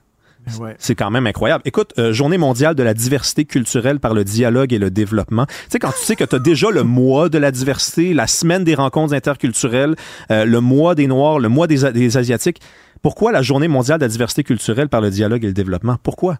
Puis ça, c'est considéré comme un événement québécois. C'est ça le truc, là. C'est parce que la, la Journée de Nelson Mandela, c'est pas un événement pour la communauté noire, c'est un événement québécois. Ils mettent entre parenthèses Québec. Hey, je veux dire, j'en ai plein d'idées. L'émeute Maurice Richard, le 17 mars, faudrait partager ça avec le Saint-Patrick, parce que c'est le 17 mars aussi. Tu sais, euh, le 16 novembre, c'est la pendaison de Louis Riel. On n'aurait même pas besoin de déplacer la fête de Diwali qui commémore la libération de Gourou Agro- Argobind. Imagine-toi. Mais tu sais, si nos élus font des vidéos là, pour saluer chaque communauté, à chaque fête de leur communauté, ils vont ne faire que ça. À un moment donné, là. Mhm, mhm. Alors, euh, écoute, euh, merci euh, Rémi. Euh, tout ça, c'est au Québec, bien sûr, pas en Ontario, Ah pas non, en non, non, c'est pas à Brampton, là. Salut. Martino. Sa vulgarisation est d'une grande clarté. La controverse adore Richard. C'est comme ça. Les rencontres de l'air. Lieu de rencontre où les idées se bousculent. Où la libre expression et la confrontation d'opinions secouent les conventions. Des rencontres où la discussion procure des solutions. Des rencontres où la diversité de positions enrichit la compréhension. Les rencontres de l'art de l'art. Alors, nous discutons avec Jean-François Lisée et Marie Monpetit. Euh, Marie, qu'est-ce que tu penses des attaques de poilièvre contre Bruno Marchand et Valérie Plante? Euh, ben, écoute, euh, en un mot, je trouve que ça ça vole pas très très haut. Euh, je sais pas quelle mouche a piqué euh, Pierre Poilievre hier. Il a décidé de sortir euh, son petit son petit guide comment faire de la politique à la Donald Trump. Qui sait que je pourrais bien insulter aujourd'hui Ah tiens, la crise du logement, c'est le gros dossier chaud de l'heure. Je vais aller attaquer puis taper sa gueule des maires actuels. Bon, tu sais, il a attaqué Marchand puis Puis Valérie Plante, mais tu sais, il, attaque l'ensemble des municipalités là, parce que c'est pas l'ensemble des maires des municipalités, c'est pas un dossier qui est propre seulement à ces, à ces deux villes-là. Tout le, le, le, le, phénomène du fait qu'il qu manque de logement. Euh, ouais, je trouve que ça valait pas mhm. très haut sur euh, sur la forme, sur le fond non plus parce que euh, ben c'est des raccourcis très simplistes à la Pierre Poilievre. Donc il parle, il décide de parler à sa base, un peu comme Éric Duhem le fait pendant son euh, pendant la dernière élection provinciale aussi, de dire bon qu'est-ce que je pourrais bien agiter, puis à regarder, je sais pas si vous avez regardé un petit peu les réactions sur les médias sociaux aussi, ça marche, ça porte, c'est facile de d'attaquer des maires, puis les gens disent ben oui c'est à cause d'eux que tous les mots de, de de notre de notre province euh, existe. Donc, tu sais, est-ce que ça fonctionne? Est-ce que ça peut fonctionner à moyen terme? Moi, ça, j'en doute un petit peu parce qu'il vient s'ajouter, si tu veux, à toute cette espèce de de séquence-là, pas très élégante dans la crise du logement, de c'est la faute au fédéral, non, c'est la faute aux municipalités, non, c'est la faute au provincial. Finalement, il y a personne qui a vraiment de solution. C'est la faute à personne et tout le monde en même temps. Donc, il est pas en mode euh, très, très euh, solution, mettons. Jean-François, qu'est-ce que tu en penses? Ben, euh, évidemment, c'est extrêmement euh, désagréable, euh, mais c'est pas dit que ce qui est désagréable n'est pas efficace. Alors, il n'est pas majoritaire au Québec, et donc son objectif, c'est d'augmenter le nombre de gens dans la minorité qui votent conservateur pour passer de peut-être 8 comtés à 12, 15, 16, 18. Euh, ce sera pas au centre-ville de Montréal, ce sera pas au centre-ville de Québec, et d'ailleurs, il s'adresse pas aux gens qui aiment Bruno Marchand puis Valérie Plante, il s'adresse aux gens qui détestent Bruno Marchand et Valérie Plante. Et il y en a, à peu près la moitié de la population de ces villes-là, et je pourrais pas dire à l'extérieur des villes. Donc, euh, il se dit, si je peux euh, harnacher les opposants à Plante puis à Marchand, c'est déjà beaucoup plus de gens que ceux que j'ai déjà dans, euh, dans ma troupe. Euh, et euh, c'est acquis que les délais réglementaires dans les villes sont une des très nombreuses causes de la lenteur de la construction. Mais pour, pour Bruno Marchand, il faut dire qu'il a présenté l'automne dernier euh, une série de propositions d'allègement réglementaire euh, qui me semblait euh, assez modèle. Alors, c'est peut-être la, la, mauvaise cible, mais ça, je pense pas que ça a percolé dans l'esprit des opposants à Bruno Marchand. Donc, la question que je me pose moi, et je n'ai pas absolument la réponse, c'est que c'est sûr que c'est un, c'est un gain pour lui euh, de s'associer aux critiques de ces deux maires-là. Maintenant, les Québécois en général n'aiment pas les bullies et n'aiment pas mmh. euh, ce mmh. genre d'attaque négative. Alors, est-ce que à la fin c'est un net positif ou un net négatif? Probablement, s'il a réfléchi à tout ça, ce, que, ce dont je ne suis pas absolument certain, il s'est dit, en tout cas, de toute façon, si je ne fais rien, je ne vais pas croître. Alors, il faut que je fasse quelque chose, il faut que j'attire l'attention, il faut que je me trouve euh, des ennemis. La meilleure façon d'exister, c'est d'avoir des ennemis connus. Alors, il a choisi ces ennemis-là. Maintenant, on verra ce que ça donne sur l'évolution de ses intentions de vote au Québec. Marie, euh, tout le monde parle euh, d'immigration depuis quelque temps. Est-ce que ça va être la question de l'urne aux prochaines élections fédérales, selon toi? Question de lourd, non. C'est sûr que ça va faire partie des dossiers, ça va faire partie des thèmes extrêmement récurrents euh, toute l'année à venir, là, toute l'année 2024, que ce soit au niveau euh, fédéral ou au niveau provincial. Je suis pas convaincue que ça va devenir une, une, une question de l'urne. Puis encore là, ça dépend comment le, le dossier euh, va évoluer. Est-ce qu'il va rester dans une, dans une... Je trouvais que c'est ça, comme on se disait hier, c'était, c'était plutôt bien parti ce débat-là, à savoir combien on en a réellement besoin. Mais c'est sûr que Justin Trudeau, lui, continue d'avoir Ouais, c'est un peu sa signature, hein, la question de l'ouverture euh, du Canada sur le monde, la terre d'accueil. Donc, euh, est-ce qu'il va reculer sur la question des cibles? Il n'y a rien de moins sûr que ça. Même au contraire, là, il n'a pas l'air d'être parti du tout. sais, il se met un peu la tête dans le sable. Il joue à l'autruche sur ce sur ce dossier-là, comme s'il n'y avait pas de problème, comme si les problèmes, les, les provinces n'avaient pas de problème. Ça va devenir une question de débat, mais encore là, c'est assez sensible. Puis on le voit, on le voit avec euh, avec avec, euh, excuse-moi, avec Pierre Poilievre, qui aussi sait pas trop où jouer là-dessus, là. Écoute, on peut parler maintenant d'immigration, euh, Jean-François, sans, sans dire, là, tu sais, avant, l'immigration, c'était la solution à tous les problèmes. Il fallait en parler seulement d'un point de vue positif. on peut maintenant, on dirait, c'est permis de dire, ben, il y a peut-être des problèmes avec l'immigration massive. Ça, ça a changé, ça, au cours des derniers jours. Ben, ça a changé. C'est comme euh, euh, une molécule à petite dose, c'est un remède, et à trop forte dose, c'est un poison. Alors donc, c'est vrai de l'immigration, c'est vrai de, c'est vrai de tout. Hein? Bon, alors, euh, donc, effectivement, même ceux qui sont pour, en principe, tous les bienfaits supposés de l'immigration disent, ben là, à un moment donné, il y en a trop, ou on les prend trop vite. Hein. Par exemple, il y a 75% des Canadiens qui disent, ben, il faudrait euh, baisser les seuils le temps que la crise du logement se résorbe, puis ensuite, on pourra les remonter parce que tout le monde est d'accord c'est une bonne chose. OK? Donc, donc, donc, on peut fédérer tous ceux qui étaient contre des, des, une, information, une immigration importante, plus ceux qui sont pour, mais qui là trouvent qu'il y en a trop. Et c'est pour ça qu'il y a maintenant une majorité de Canadiens qui pensent qu'il euh, y en a trop. Il y en a trop de toute façon. Euh, ça change aussi la donne parce que bon, c'était nos amis de McKinsey puis de, euh, de, Toronto puis de la communauté d'affaires qui arrêtaient pas de dire ça en prend plus, ça en prend plus, ça en prend plus. Puis là, tout à coup, ils disent oups, euh, finalement, oubliez ce qu'on a dit, ça en prend pas plus. Puis toutes les banques maintenant disent, ben écoutez, là, ça crée de l'inflation, ça crée euh, une série de problèmes. Et même euh, la banque TD dit, ça, ça nuit à la productivité du Canada. Ah ben là, touchez pas à la productivité, les logements puis euh, l'itinérance. Nous, les banques, on peut vivre avec ça, mais pas une baisse de la productivité.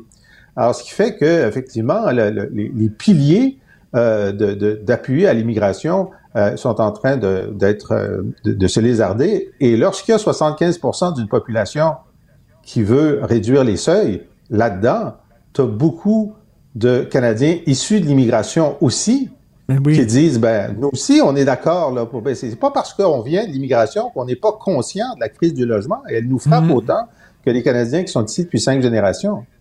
Euh, Marie, euh, écoute, comment on est passé de, l'Arabie saoudite, de l'électricité au Québec, à soudainement, on n'est plus des vendeurs d'électricité, on va être des acheteurs d'électricité. Qu'est-ce qui s'est passé? Écoute, il y a eu quand même des changements. C'est assez particulier. Hein. Il y a quelques années encore, puis je mets pas beaucoup de S à quelques années, où on avait, euh, on nous annonçait des surplus euh, d'électricité euh, de très, très, ben très haut niveau. Et là, écoute, pour la première fois, on est, le, Québec est dans une situation, ce qu'on comprend, un peu précaire cet hiver au niveau de la disponibilité de l'électricité. J'entendais, j'entendais quelque chose d'assez intéressant ce matin, un expert qui, qui mentionnait, étonnamment, que l'année 2023, le Québec avait reçu beaucoup moins d'eau que d'habitude. Et c'est une des raisons pour lesquelles on a moins d'énergie à l'heure actuelle. J'étais comme, OK, ça c'est simple. C'est, au moins, ce bout-là, il, est, simple à, comprendre, tu sais, du fait qu'on a, on a misé sur les barrages euh, au, cours, euh, au cours de notre histoire. Mais là, c'est ça. Bon, ce qu'on, ce qu'on apprend ce matin, c'est que le, ministre Fitzgibbon voudrait permettre la privatisation d'une partie euh, de l'électricité, permettre de l'autoproduction. Écoute, c'est pas, c'est pas, euh, c'est pas bête. Je pense qu'avant de monter dans les rideaux, tu sais, faut pas voir que euh, briser le monopole veut dire augmentation des, augmentation des tarifs. Là, ce que je comprends, c'est qu'il y, a, probablement moyen de préserver ces acquis-là, de préserver le, le, la façon dont, dont ça a toujours fonctionné fonctionner tout en permettant à certaines entreprises, justement, ou à des gens de faire de l'autoproduction euh, de différentes façons. Mais là, c'est sûr que c'est un changement, un coup radical euh, sur, euh, sur la façon dont on va fonctionner. Est-ce que ça t'inquiète, Jean-François? Parce qu'il y a un organisme américain qui dit, là, si on a trop de froid extrême pendant trop longtemps, on se retrouve avec un, déficit d'hydroélectricité. Il va falloir délester certaines régions. Qu'est-ce que tu en penses? Ben, c'est ça. Il faut toujours trouver un équilibre entre la production et la consommation, puis on peut, jouer sur les deux. Puis moi, je trouve que toutes les initiatives visant à mieux consommer, euh, puis à consommer correctement dans la journée, sont de bonnes initiatives en soi. Qu'on soit en surplus ou en déficit, on devrait faire ça. Euh, maintenant, sur la, privatisation, le risque de privatisation, il faut être très vigilant sans être des ayatollahs. Ce que je veux dire, c'est que des entreprises qui autogénèrent une partie de leur énergie, ça a toujours existé, y compris en faisant de la cogénération avec de la vapeur, y compris en faisant de la géothermie. Puis il y en a qui ont une coupe d'éoliennes, puis on ne va pas les empêcher d'avoir des, euh, des, panneaux solaires sur le toit de leurs usines. Ça, tout ça, c'est de l'autogénération. Alors, la question qui est posée, c'est est-ce que euh, on devrait, s'ils font plus d'électricité qu'ils en ont besoin, est-ce qu'on devrait leur permettre de le vendre à Hydro-Québec? Ben, moi, ma réponse, c'est oui, si c'est au prix du marché. Hmm. Sais, J'aime mieux, le- j'aime mieux l'acheter de, je sais pas, des, euh, des serres Lufa si on, si on trop d'é- d'énergie que de l'acheter à l'Ontario aux États-Unis. Maintenant, la- là où on franchit une frontière, c'est lorsque Rio Tinto, euh, au Saguenay, va aller mettre des éoliennes pas sur son territoire de son usine, mais sur le territoire des MRC, avec l'accord des MRC mm. et des Autochtones. Mais là, ils vont privatiser une partie du vent. Mais là, on dit, un instant, là, nous, on a notre propre projet de mettre des éoliennes un peu partout. Si les compagnies privées passent avant nous pour utiliser les meilleurs lieux pour le vent, ben, ça, ça marche pas, ça. Alors, moi, c'est là où la frontière ne doit pas être franchie. C'est Ouais, il y a un Sur, risque que ça sur le territoire euh, de l'usine, Il y a un risque que ça devienne le Far West. C'est juste ça, il faut que que ce soit bien encadré. C'est ça. Puis il y a déjà Hydro-Québec Ben, qui est là. Il ne faut pas qu'il dépasse Hydro-Québec. euh, euh, tout à fait. Exact. Merci à vous deux, Marie euh, Monti, Jean-François Lisée. Merci. Martino. L'opinion populaire. Luc, la liberté, euh, beaucoup, beaucoup de menaces contre les élus aux États-Unis. Ouais, écoute, ce sont euh, rien de moins que les services de sécurité du Capitole qui disent euh, il y a deux signaux d'alarme qu'on devrait enregistrer. Un, euh, on est revenu à un niveau de menace. Il y a eu une légère baisse en, en 2022, mais 2023, il y a eu une recrudescence de menaces à l'endroit des, élus, qu'ils soient sénateurs, qu'ils soient représentants à la Chambre. Et on, on met ça ou on va jumeler ça avec on ne part pas que pour ça, mais ça peut expliquer pourquoi on ne revient pas en politique. Il y a un nombre d'élus anormalement élevé qui décident, même dans des circonscriptions gagnées d'avance. Un républicain qui est dans un- euh, une circonscription rouge, gagné, euh, mais c'est le cas chez les démocrates aussi. Dans les deux cas, donc, on a un nombre record d'élus qui disent, nous, on ne se représente pas en 2024. Hmm. Parce que bien sûr, on, on regarde l'élection présidentielle en 2024, mais c'est aussi les, les- tous les représentants qui mettent leur siège en jeu, puis le tiers des sénateurs. Mais écoute, j'ai pas le décompte exact là, parce qu'il y en a encore qui, qui hésitent à se manifester, mais on a au moins une quarantaine d'élus au total, représentants et sénateurs, qui disent non, nous, en très mauvais français, on tire la plug, on s'en va. Et il y a bien sûr le climat des débats en chambre. Il y en a qui, euh, qui en ont ras-le-bol de la polarisation, puis du fait qu'on s'insulte et qu'on discute de choses qui ne font pas progresser réellement le débat ou les enjeux pour les citoyens américains. Mais il y en a aussi qui quittent en raison du nombre de menaces qu'on dirige vers eux. Et, et c'est une chose dont on parle pas assez, je pense. Euh, on en a beaucoup parlé le 6 janvier 2021, puis dans les jours qui ont suivi, euh, mais euh, on a eu des menaces, des tentatives d'intrusion chez des juges de la Cour suprême. Euh, bon, contre le président américain, malheureusement, ça arrive très, très souvent, mais autant de menaces soutenues sur une assez longue période contre des élus, on ne voit pas ça souvent. On peut comprendre, c'est souvent quelque chose que je te répète, hein, on peut comprendre l'insatisfaction, la frustration, euh, puis le, le- le rejet de certaines pratiques des, des- des politiciens. Mais entre ça et passer à l'acte ou menacer de le faire, on parle de menaces sérieuses, on parle de menaces de mort, pas juste de voter contre les élus. Euh, on menace de s'en prendre à eux et il y a malheureusement eu des cas comme ça- c'est un des indicateurs finalement euh, qui, qui pointe en direction d'un climat qui est très très malsain aux États-Unis. Écoute, euh, je, je me souviens plus c'est qui là, qui a modernisé la lutte, là, le, le- le gars qui a fait que la lutte est devenue un gros, gros show aux États-Unis, là. Mais il y a un essai. McMahon. Exactement lui? Il y a un essai qui vient de sortir aux États-Unis qui fait un lien entre la politique et la lutte en disant, ben, euh, euh, tu sais, c'est comme, euh, ça ressemble maintenant à la lutte professionnelle, la politique, avec le gros, gros méchant, puis le, tu sais, avec une confrontation entre les deux. Puis ils disent que c'est comme si la culture de la lutte professionnelle, qui est devenue un gros show, a vraiment contaminé euh, la scène politique. Puis il y, a, il y a quelque chose qui est en lien aussi avec la politique comme spectacle. Ça fait longtemps Oui. qu'on mélange. Puis écoute, ça, ça vaut pour Barack Obama aussi, ça remonte à- avant ça, ça vaut pour Reagan. Mais je pense qu'on est rendu à, à un point de bascule de ça. Comment on a récupéré la vie politique et comment il y a ce mélange entre vie politique puis entertainment, hein, ou monde du spectacle, distraction. Puis on le sait, en politique, faut jouer. La démagogie vient avec la, la politique faut charmer, faut séduire, ce sont pas toujours les idées, faut être capable de rejoindre les électeurs de diverses manières, euh, mais je, je pense qu'on est rendu à, à un point de rupture. C'est une des choses euh, sur laquelle j'écris assez régulièrement, puis dont je discute avec toi, ça m'inquiète, la démocratie américaine. Et, bien Ben sûr oui. que je vais surtout parler de Donald Trump. C'est la manifestation la plus spectaculaire. Mais je comprends beaucoup de critiques à l'endroit de la classe politique et des politiciens, qu'ils soient démocrates ou républicains. Combien d'entre eux à Washington parlent directement aux électeurs ou encore donnent l'impression de s'attaquer aux racines du problème? Et, et moi, je- je- j'ai parfois l'impression, si je ne couvre ces enjeux, je- j'ai parfois l'impression de perdre mon temps. Et Euh, on, on- est, on a, euh, on a envie de leur dire, là, tu sais, c'est parce que les démocrates disent Ah, votez pas pour Trump, il est épouvantable, etc. Puis Trump, il dit les, les, les, les- démocrates sont corrompus. Parlez-moi de votre problème, de votre programme. Parlez-moi de ce que vous autres vous proposez plutôt que prendre votre temps à descendre le gars d'en face. Écoute, c'est euh, un phénomène comme Trump. là, euh, bien sûr, on, on parle de lui, puis parfois les gens ont l'impression qu'on qu'on s'accroche hein, ou qu'on ne fait que du Trump. Il y a plein de gens qui ont mérité aux États-Unis un Donald Trump et les démocrates font partie des responsables. Moi, je pense que ce n'est pas la bonne solution. Je pense que c'est un des pires individus pour rallier la colère, la grogne, le désengagement au plan politique, mais on l'a mérité. On a, entre guillemets, couru après. Trump ne fait qu'exploiter ça. Et, et d'ailleurs, le Trumpisme, que M. Trump disparaisse en, en 2024 ou pas pour euh, la- la- des décisions de la Cour suprême ou des décisions devant les tribunaux, ça va rester ça. La, la- démocratie était, la démocratie américaine était malade avant Trump.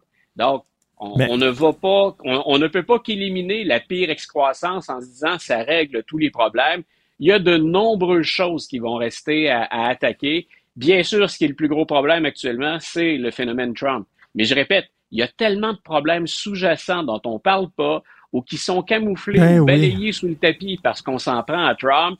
C'est pas une excuse, Trump, pour ignorer tout le reste. Tout à fait.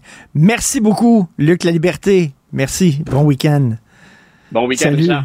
Merci à l'équipe formidable avec qui je travaille à la recherche, Marianne Bessette. Euh, Merci beaucoup, Marianne, Florence Lamoureux, à la réalisation euh, et à la mise en onde, Jean-François Roy. Il y a aussi Tristan Brunet-Dupont qui était là aussi. Merci à vous deux. C'est Benoît Dutrisac qui prend la relève. Kid.